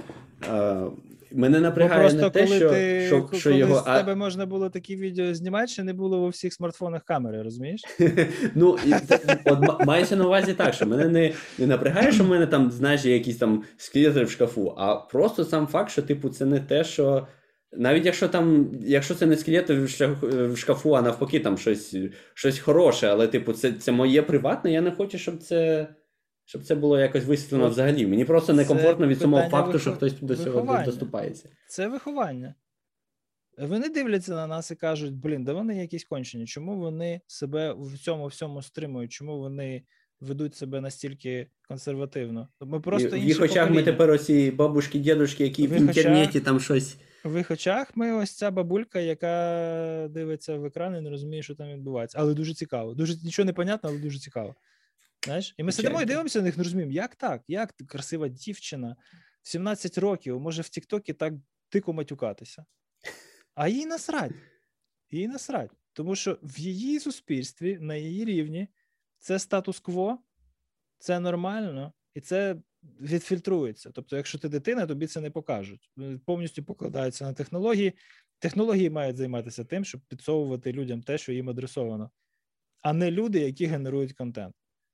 Це місце, де ти можеш бути самим собою або самою собою, залежно від, і не паритися про наслідки. Тому що єдиний спосіб цих наслідків позбутися це передомовитись, утворити новий соціальний договір, неявно, можливо, абсолютно підсвідомо, в якому використовувати цю репутацію на шкоду тобі буде вже неможливо. Так? І це мені здається непоганим виходом ситуації. Не то, щоб я був би щасливий жити в такому суспільстві, але це один з теоретичних виходів з нього. Це як знаєш, от, замість того, щоб переживати, що утирять всі ІННи, треба будувати системи економічно і е, безпеково підготовленими до того, що хтось буде використовувати ІНН проти їхніх власників, і просто на рівні дизайну не дозволяти цього. Якраз буду файлити text return на цих вихідних. Тобто social, коротше, який в ньому секрет? Хрін його знає. Вже всі все про всіх знають. Треба будувати системи таким чином, щоб не можна було аб'юзити ці дані, коли вони витікуть. Ну, так. А не так, щоб їх було важче звідти витікти, тому що це тупо вони все рівно витікуть колись. Це історія нам тільки це показує. У нас будь-який епізод, незалежно від того, що він починається там з якоїсь з якоїсь інфосеку чи навіть криптографії, все рівно закінчується філософією. Закінчується податками Трампа. Ти ні, ні, ну, філософію, філософію, філософію. Асоціативний ряд зараз перейде на цю тему. А, Але в мене є от якраз ідеально, як це назад повернути в криптографію. От тепер питання, Вау. після цього, що ми що ми оце все обговорили. Якого біса ви тоді боїтеся квантових комп'ютерів? О, а вони й не бояться. Вони цих слів не розуміють. Вони не можуть боятися того, що вони не розуміють. Знаєш? Це рукотворне, це щось, що зробили розумні люди, значить, люди з цим розберуться. От в такій е, в, в такій блаженній, е, безумній трохи навіть іділії вони існують, і їм нормально. Їм окей. Їм і Viber окей, і Snapchat, і, і TikTok. Viber це я. Це, я один раз був в Viber, у нас колись там планували зустріч одно, Аналогічно. однокласників. Це було складно пережити цей тиждень. Да. У мене алергія після того на фіолетовий колір. Ні, це це страшна штука. Я коли чую цей позивний, знаєш, я це значить, щось щось прилетіло в чат е, або в або дитині якась чергова домашня робота, або жінці щось в родительський чат, в родительського комітету. Значить, нічого хорошого не чекає від цих повідомлень. Ну, але да. от якщо якщо підсумовуючи, то ми не встигаємо за видозміною цих речей. Ми реально просто навіть на пульсі не, не встигаємо тримати. І то, що ми вважаємо поганою репутацією в людях, які значно молодші за нас цілком можливо вже несумісно з тим, що вважається поганою або хорошою репутацією на їхньому рівні, і ми просто перебільшуємо це. А їм на наш рівень вже й не цікаво. Знаєш? Це вже два різні світи, і ти можеш думати, що чувак взагалі странний якийсь із ним, не хочеться ніколи справи мати. А він нормально себе почуває, і все прекрасно, і всі всі з ним чудово спілкуються, просто тому що рівень довіри до людей по замовчуванню досить низький так. Ти можеш спілкуватися з людиною, вести з нею діла, але не так, як ми, коли от, от двоє людей з хорошою репутацією збираються і довіряють один одному, і там не знаю, перепоручають один одному різні речі. Вже не так. Вже набагато нижче це спускається, просто як захисна реакція проти того, що ну, статус-кво значно нижче. І це прикольно. Ця соціальна динаміка, вона мені здається, закриє дуже багато проблем, в тому числі і в технологіях. Більша відкритість, більша така підготовленість до кризових ситуацій, там розголошення якоїсь компрометуючої інформації і так далі. Це, зокрема, не то, щоб не то, щоб погано, я думаю. Колись же ми маємо еволюціонувати в е, глобалізованих, е, емансипованих цих, як воно називається, космополітів. Да? Ну, маємо, ні? Ну, до того ж все йде. Дивлячись, як, в якій формі це буде, справа в тому. Що таке репутація? Дивись. Репутація це хтось. Давай якусь дуже консервативну модель візьмемо. От у тебе щось є, так? І ти зі мною поділився. Це щедрість. Але це ще не репутація. Репутацію це стає, коли я комусь сказав, що Руслан щедрий, і коли у нього є, він ділиться. Таким mm. чином, ти, коли спілкуєшся з людиною, з якою ти ніколи раніше не спілкувався, але вона щось про тебе знає від мене через треті руки. А, то той Руслан, який щедрий, а, то йому зараз щось потрібно. Ну на, Руслан. Оце репутація. Mm-hmm. Хороша репутація. Погана репутація mm-hmm. коли навпаки. Так. І чутки, в принципі, вони цікаві, зокрема, тим, що вони становлять більшу частину, більше половини, значно більше половини всієї інформації, яку ми між собою передаємо як люди, так? І при цьому дуже серйозно зневажається на моральному рівні. Вважається, що там пліткувати це дуже погано. Чомусь. Але тим не менше. Хоча, хоча ми цим займаємося більше половини часу. До речі, це дуже цікавий феномен, що ти помітив. Ну, давай, закінчуй далі. Е, і, і третє, це те, що вивченню цього, якщо по цитованості подивитися, менше відсотка всіх публікацій по соціальних науках присвячується глобально. Так? Mm-hmm. Тобто більша половина контенту лексичного, який ми генеруємо, через те, що він зневажається по моральній шкалі, ця активність, вивчається, ну, коротше, йому приділяється приступно мало, просто злочинно малий об'єм наукової уваги. І якщо розібратися в тому, що взагалі відбувається, коли люди пліткують, то що я знаю, що чувак мудак, і я кажу тобі, що він мудак, не має з ними справи. Тому що він мудак. Він не мене кинув, а там іншого чувака, який мені по секрету розказав. Та, mm. Але я це кажу там капець в тайні, не дай Боже, хтось дізнається. Не не виходжу і не кажу. Цей чувак мудак. Це треба мене довести до не знаю якого стану, щоб я вийшов і сказав: от він мудак. Привселюдно. Тому що що? Тому що плітками можна зловживати. Ти не, не дізнаєшся правди, і все буде базуватися на довірі, плюс не просто на довірі людини, людині, від якої ти отримав інформацію, а на довірі тому, як вона перевірила свої джерела, а тут же все значно ускладнюється. Так. От саме тому ця репутаційна компонента, вона м- вона така, знаєш, дуже-дуже тіньова. То, що ми говоримо один одному публічно і при свідках, це одне. А то, що ми передаємо один одному наодинці, це зовсім інше. І як це зазвичай буває? От Стиран дуже багато людей знає, де мені дзвонять, пишуть і питають: от такого чувака знаєш? Я говорю, ну знаю. А що ти про нього можеш сказати? Ну, я кажу якийсь один характерний факт. І цього достатньо для того, щоб взяти його на роботу або не взяти, мати з ним бізнес або не мати. Ну, там на що вийти заміж не знаю, але можливо і таке бувало. Знаєш? Ну, то есть, е, є якісь центри гравітації. Приходив на це, запит на референс для для чоловіка. Ну, бувало і таке. Коротше, не важ... ну, регулярно, то не то не щотижня, але регулярно люди питають. Особливо там, не знаю, ти його знаєш, коротше, десь там в LinkedIn ти з ним полінкувався. Нічого не означає, але давай перепитаю. Перепитав, знаєш, таку чувака знаю, що про нього скажеш? Ну, давай так, я не видалив його з контактів в LinkedIn. Це вже щось говорить, знаєш. Там, Ну і там то-то, то-то, то, а він такий, а, та це той. А, ну все, понятно, далі не продовжу. Не знаю, просто в мене може соціальна пам'ять краще. Я там людей якось по іменах не дуже добре пам'ятаю, а так в обличчя і по історії то непогано. Так от є ці центри гравітації, які відображають ось ці репутаційні ці всі е, артефакти, да, і вони десь їх зберігають. Десь, ну, коротше, хтось більш пліткує, ніж хтось інший. знаєш. І це все вважається дуже недобре. І навіть я, коли от мене питають, я там по секрету комусь щось розказую, є такий нальот, що ну недобре. А насправді, а чому недобре? Ну, от реально, чому коли я даю комусь рекомендацію, то це добре. А коли я даю комусь негативну рекомендацію, то це погано. Знаєш? Не ну, зрозуміло. Да. Так от, уяви собі тепер, що це все нормалізується, і немає тепер цих пір-ту-пір сесій спілкування тет-а-тет. Да? А є просто глобальна інфосфера, в якій є інформація на достатньому рівні про всіх.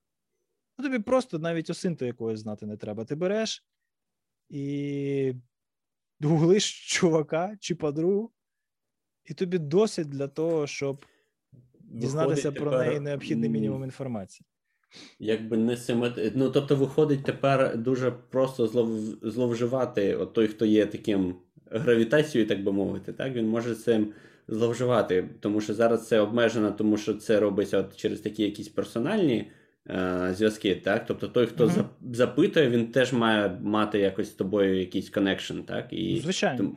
Тому, твій якби твій вплив він обмежується тим, хто має з тобою connection, да, що вони тебе питають там ну, звичайно. рекомендації так далі. А тут виходить, ти просто. Знайомі. Так, а Непогано тут це знайомі, якби... тому що чого б це я там про третю особу комусь щось розказував, хто зі мною так привіт показ, знаєш? Так, І плюс а коли я ж про свою репутацію теж думаю. Коли ну, я так. когось рекомендую чи не рекомендую, і роблю це на основі неповної інформації, то я, скоріш за все, скажу, що не знаю. Ну там, чувак, от я знаю таке. От максимум, що я можу передати, це це, без мнення. Там приходить чел і питає: от там є така контора, там не знаю, ти, ти вроді би як в курсі, хто там працює, що і як, розкажи про культуру. Я кажу: ну, дивись, я нічого хорошого сказати не можу. Тому що я нічого хорошого про них не знаю. Я знаю це, це, це і це.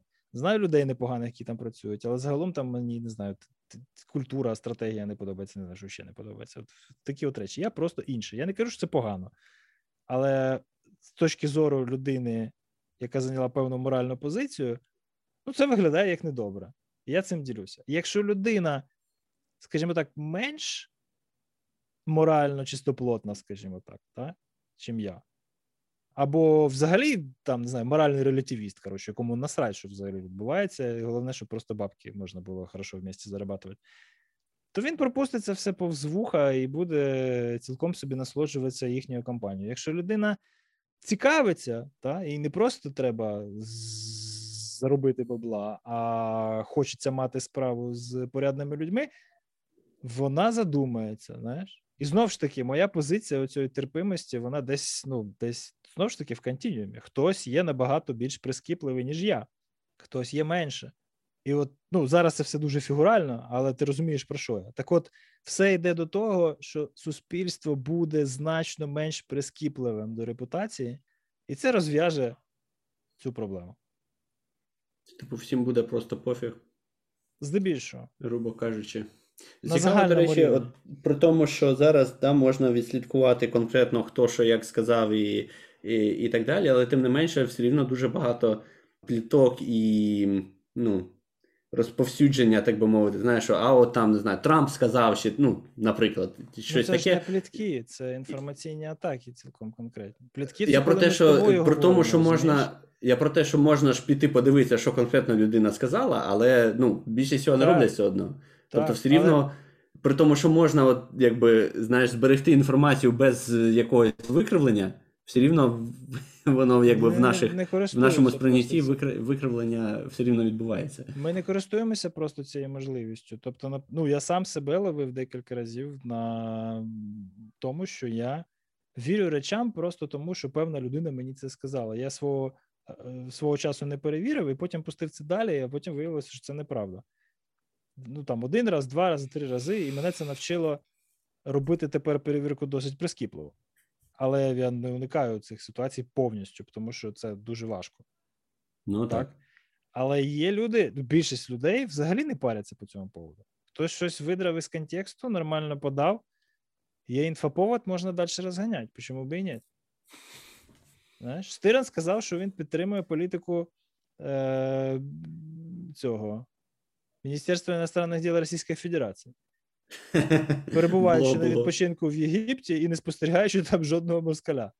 Звичайно, я підтримую, але це можна видерти з контексту і просто, от як гасло, там Стиран, я підтримую політику просто- МІДа РФ, знаєш. Я ж про це і кажу. Ну, і, і, і це, типу, на кожному кроці. І, власне, подкасти в цьому плані тому і непогані. І взагалі класні площадки, тому що ти якусь фігню споров, але можеш це зробити під соусом. От я зараз просто думаю про це вголос. Давай це обговоримо. Так? Я стану там в таку позицію, ти станеш в таку позицію, ми будемо обмінюватися аргументами, навіть якщо ми не підтримуємо точки зору, які ми зараз висвітлюємо та підкріплюємо. Це та conversational контент, який, власне, це робить можливим. Але подкасти слухає там незначний відсоток інтелектуалів, які е, великого якогось. А якщо це текстовий процент який можна розігнати складають. швидко, так. Так, якщо це твіт, якщо це картинка, мем, М-да. то воно не працює. Воно не працює. Як завжди, під другу годину ми скатуємося в філософію. Треба в анотаціях, знаєш, там типу, перші півтори години якось наближено до криптографії, Ага. останні 30 хвилин чиста філософія. Ну да, криптографія як один із застосунків загалом теорії якогось там захисту інформації, в тому числі цілісності і достовірності, ну, непогано підводить підґрунтя під ці теми. Ох, у мене вже навіть чай закінчився. Не то, що вино. Але продуктивно, по-моєму, посиділи. Я дізнався щось нове про квантову криптографію. І навіть під кінець випуску став правильно тверезий, став правильно його Вже вимовляти. тверезий. Так ось чому прикол, оказується. Тут треба було просто не бухати. Хто міг подумати? Да. Ладно, що, давай там пару анонсів якихось. У нас тут новий веб-сайт є. У нас є новий веб-сайт. Серйозно. Я з ним промудохався. Да. Я навіть Вчора сам навіть про нього ще не знаю. Називається nonamepodcast.org. Якщо ви на нього зайдете, ви побачите дуже страшний WordPress, на якому висять всі наші вже епізоди. Можна на нас підписатися в футері, там, коротше, в соцмережах, кнопочки всякі на Discord, Patreon.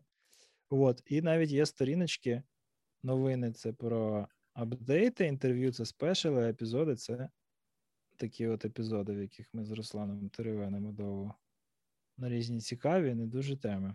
Інколи так теревенимо, що їх можна зразу на кілька епізодів набивати. Але ми не будемо, тому що ми знущатися над вами любимо. Ось. Піду, напевно, я експанс сьогодні подивлюся. Решту серій, бо не можна вже не годен терпіти. Там Snowpiercer просто почав виходити. Я Трошки його дивився. Що ти, ти щось дивишся, якісь серіали взагалі? Давай людям щось корисне порекомендуй. Ос- Останнє, що я дивився, це був Мандалоріан. Манда... О, я, кстати, другий сезон так і не подивився ще. Кі- Кіру чи як її там вже це забанили вроді, да? Тому, чи як вона там. Кого? Там у нас тут ж далі продовжується cancel culture. І цю подругу Мандалоріана звільнили, бо вона щось там консервативне в твіті сказала. Звільнили? Це ж Дісней, вроді. Не- Кіра, Кара? Що? Караджи? Чи хто? Да, да, да, да, да, да, да. Серйозно? Да. Вже вона в експансії знімається. А вона та, там теж, да? Ну, може, ненадовго. Та ти що, це взагалі тітка така, коротше, моцна. Да. Ну, вона ж прям легit, так би мовити, бувший MMA файтер. Да-да-да. Тому, да, там. Слухай, ну це взагалі, коротше. Джина це Каран, страшно. во. А що це? А, Кіра, ні, Кіра, все, Джина все, я ж- Карана. Я вже перелякався. Коротше, значить, понятно, Мандалоріна теж треба подивитися. Що ще? Що ще? Я тут передивляюся з дітьми на новому телевізорі все, що можна. Відкрив для себе багато цікавого. Так а де зараз немає каст крюдрами? Зараз скрізь, по-моєму, вона є. Е, Да, Каскрю драма. Ну, а так я ж зараз якось і не дивлюсь. Так, а що ж читаєш щось, чи шпілиш щось? Щось читаю. По третьому разу циберпунк проходиш, да?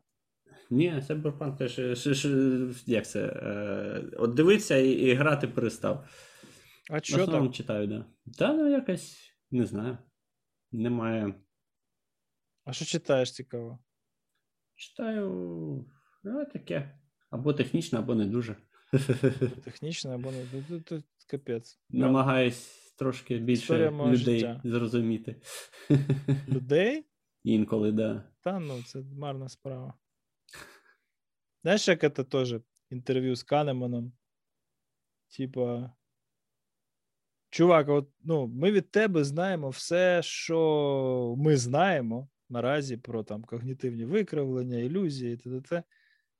Скажи, от як ти вважаєш, ми можемо прийти в той стан суспільства, в якому ми всі більш раціонально ставимося до проблем, коли вони цього вимагають.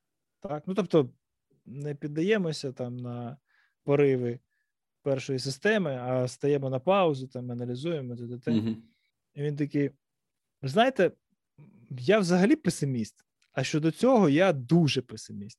Тому що, от дивіться на мене, да? От я дуже багато про це все знаю. І що?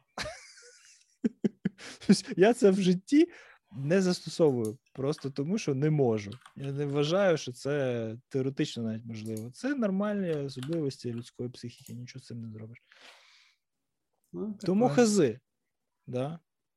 Просто намагатися зрозуміти людей, те, як вони гарантовано непередбачувані.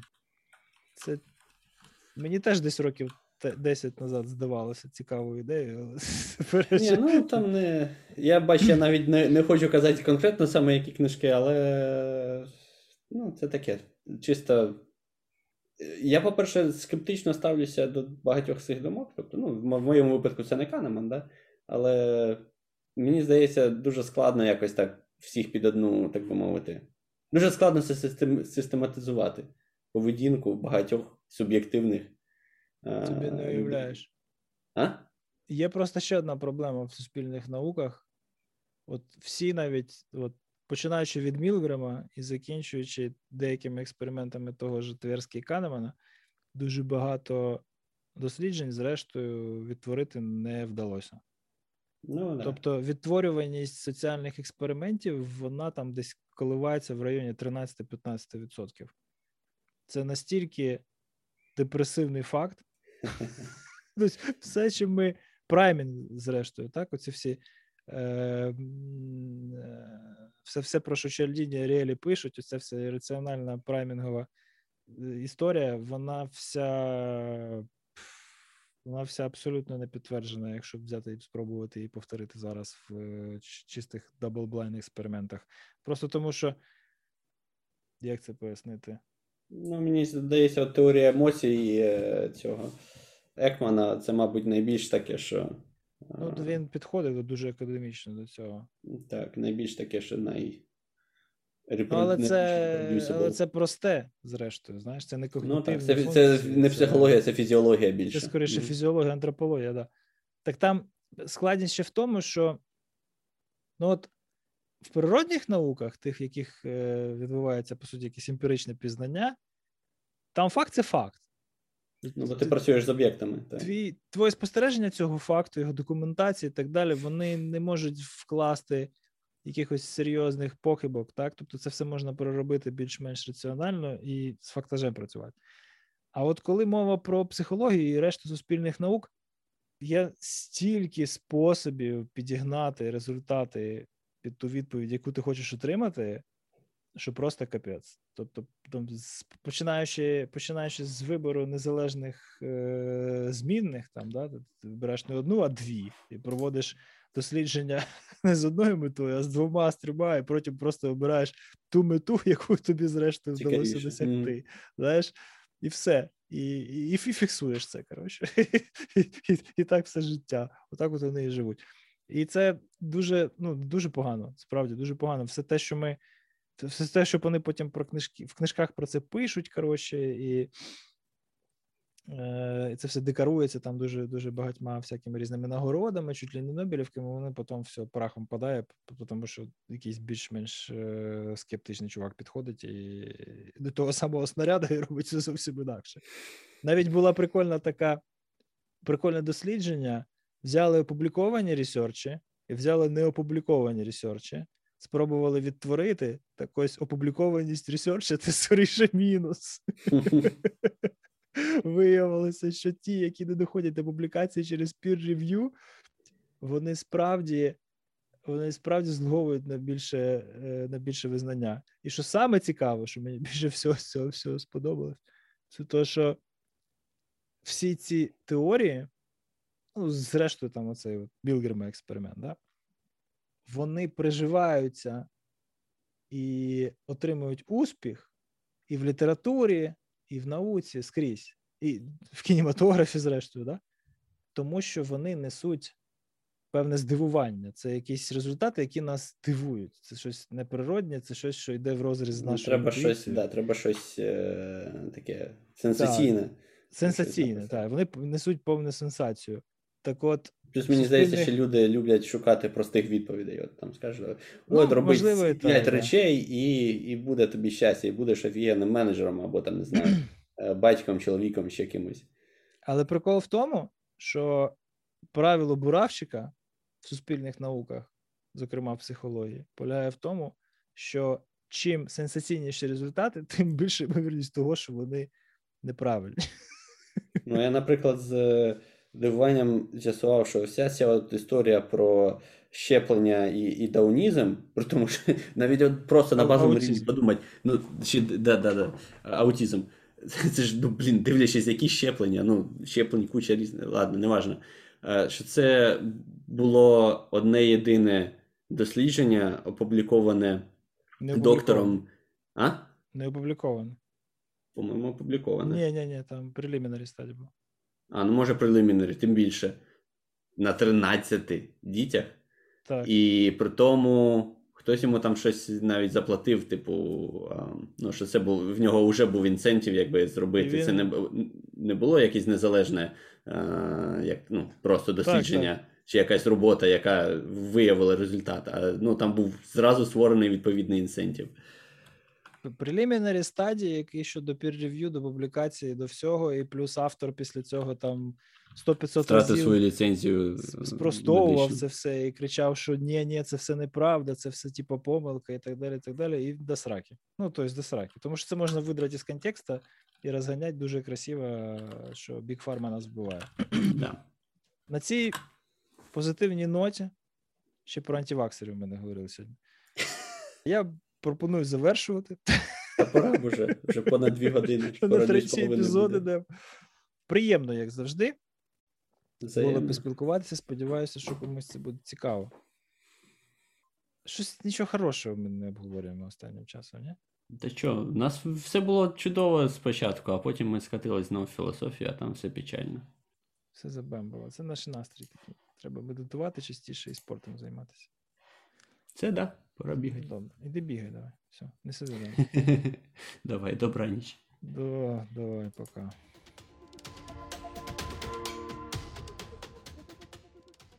Дякую, що слухали новний подкаст. Якщо вам сподобався цей випуск, поділіться ним у соцмережах або просто відправте посилання другові. Якщо хочете підписатися на нас та отримувати регулярні оновлення та повнометражні епізоди, зробіть це на сайті nonamepodcast.org. Якщо хочете підтримати нас матеріально, ставайте патроном за адресою patreon.com. Над цим випуском працювали ведучі Руслан Кіянчук та Володимир Стиран, аудіоредактор Костянтин Жданов. До наступного разу залишайтесь в безпеці.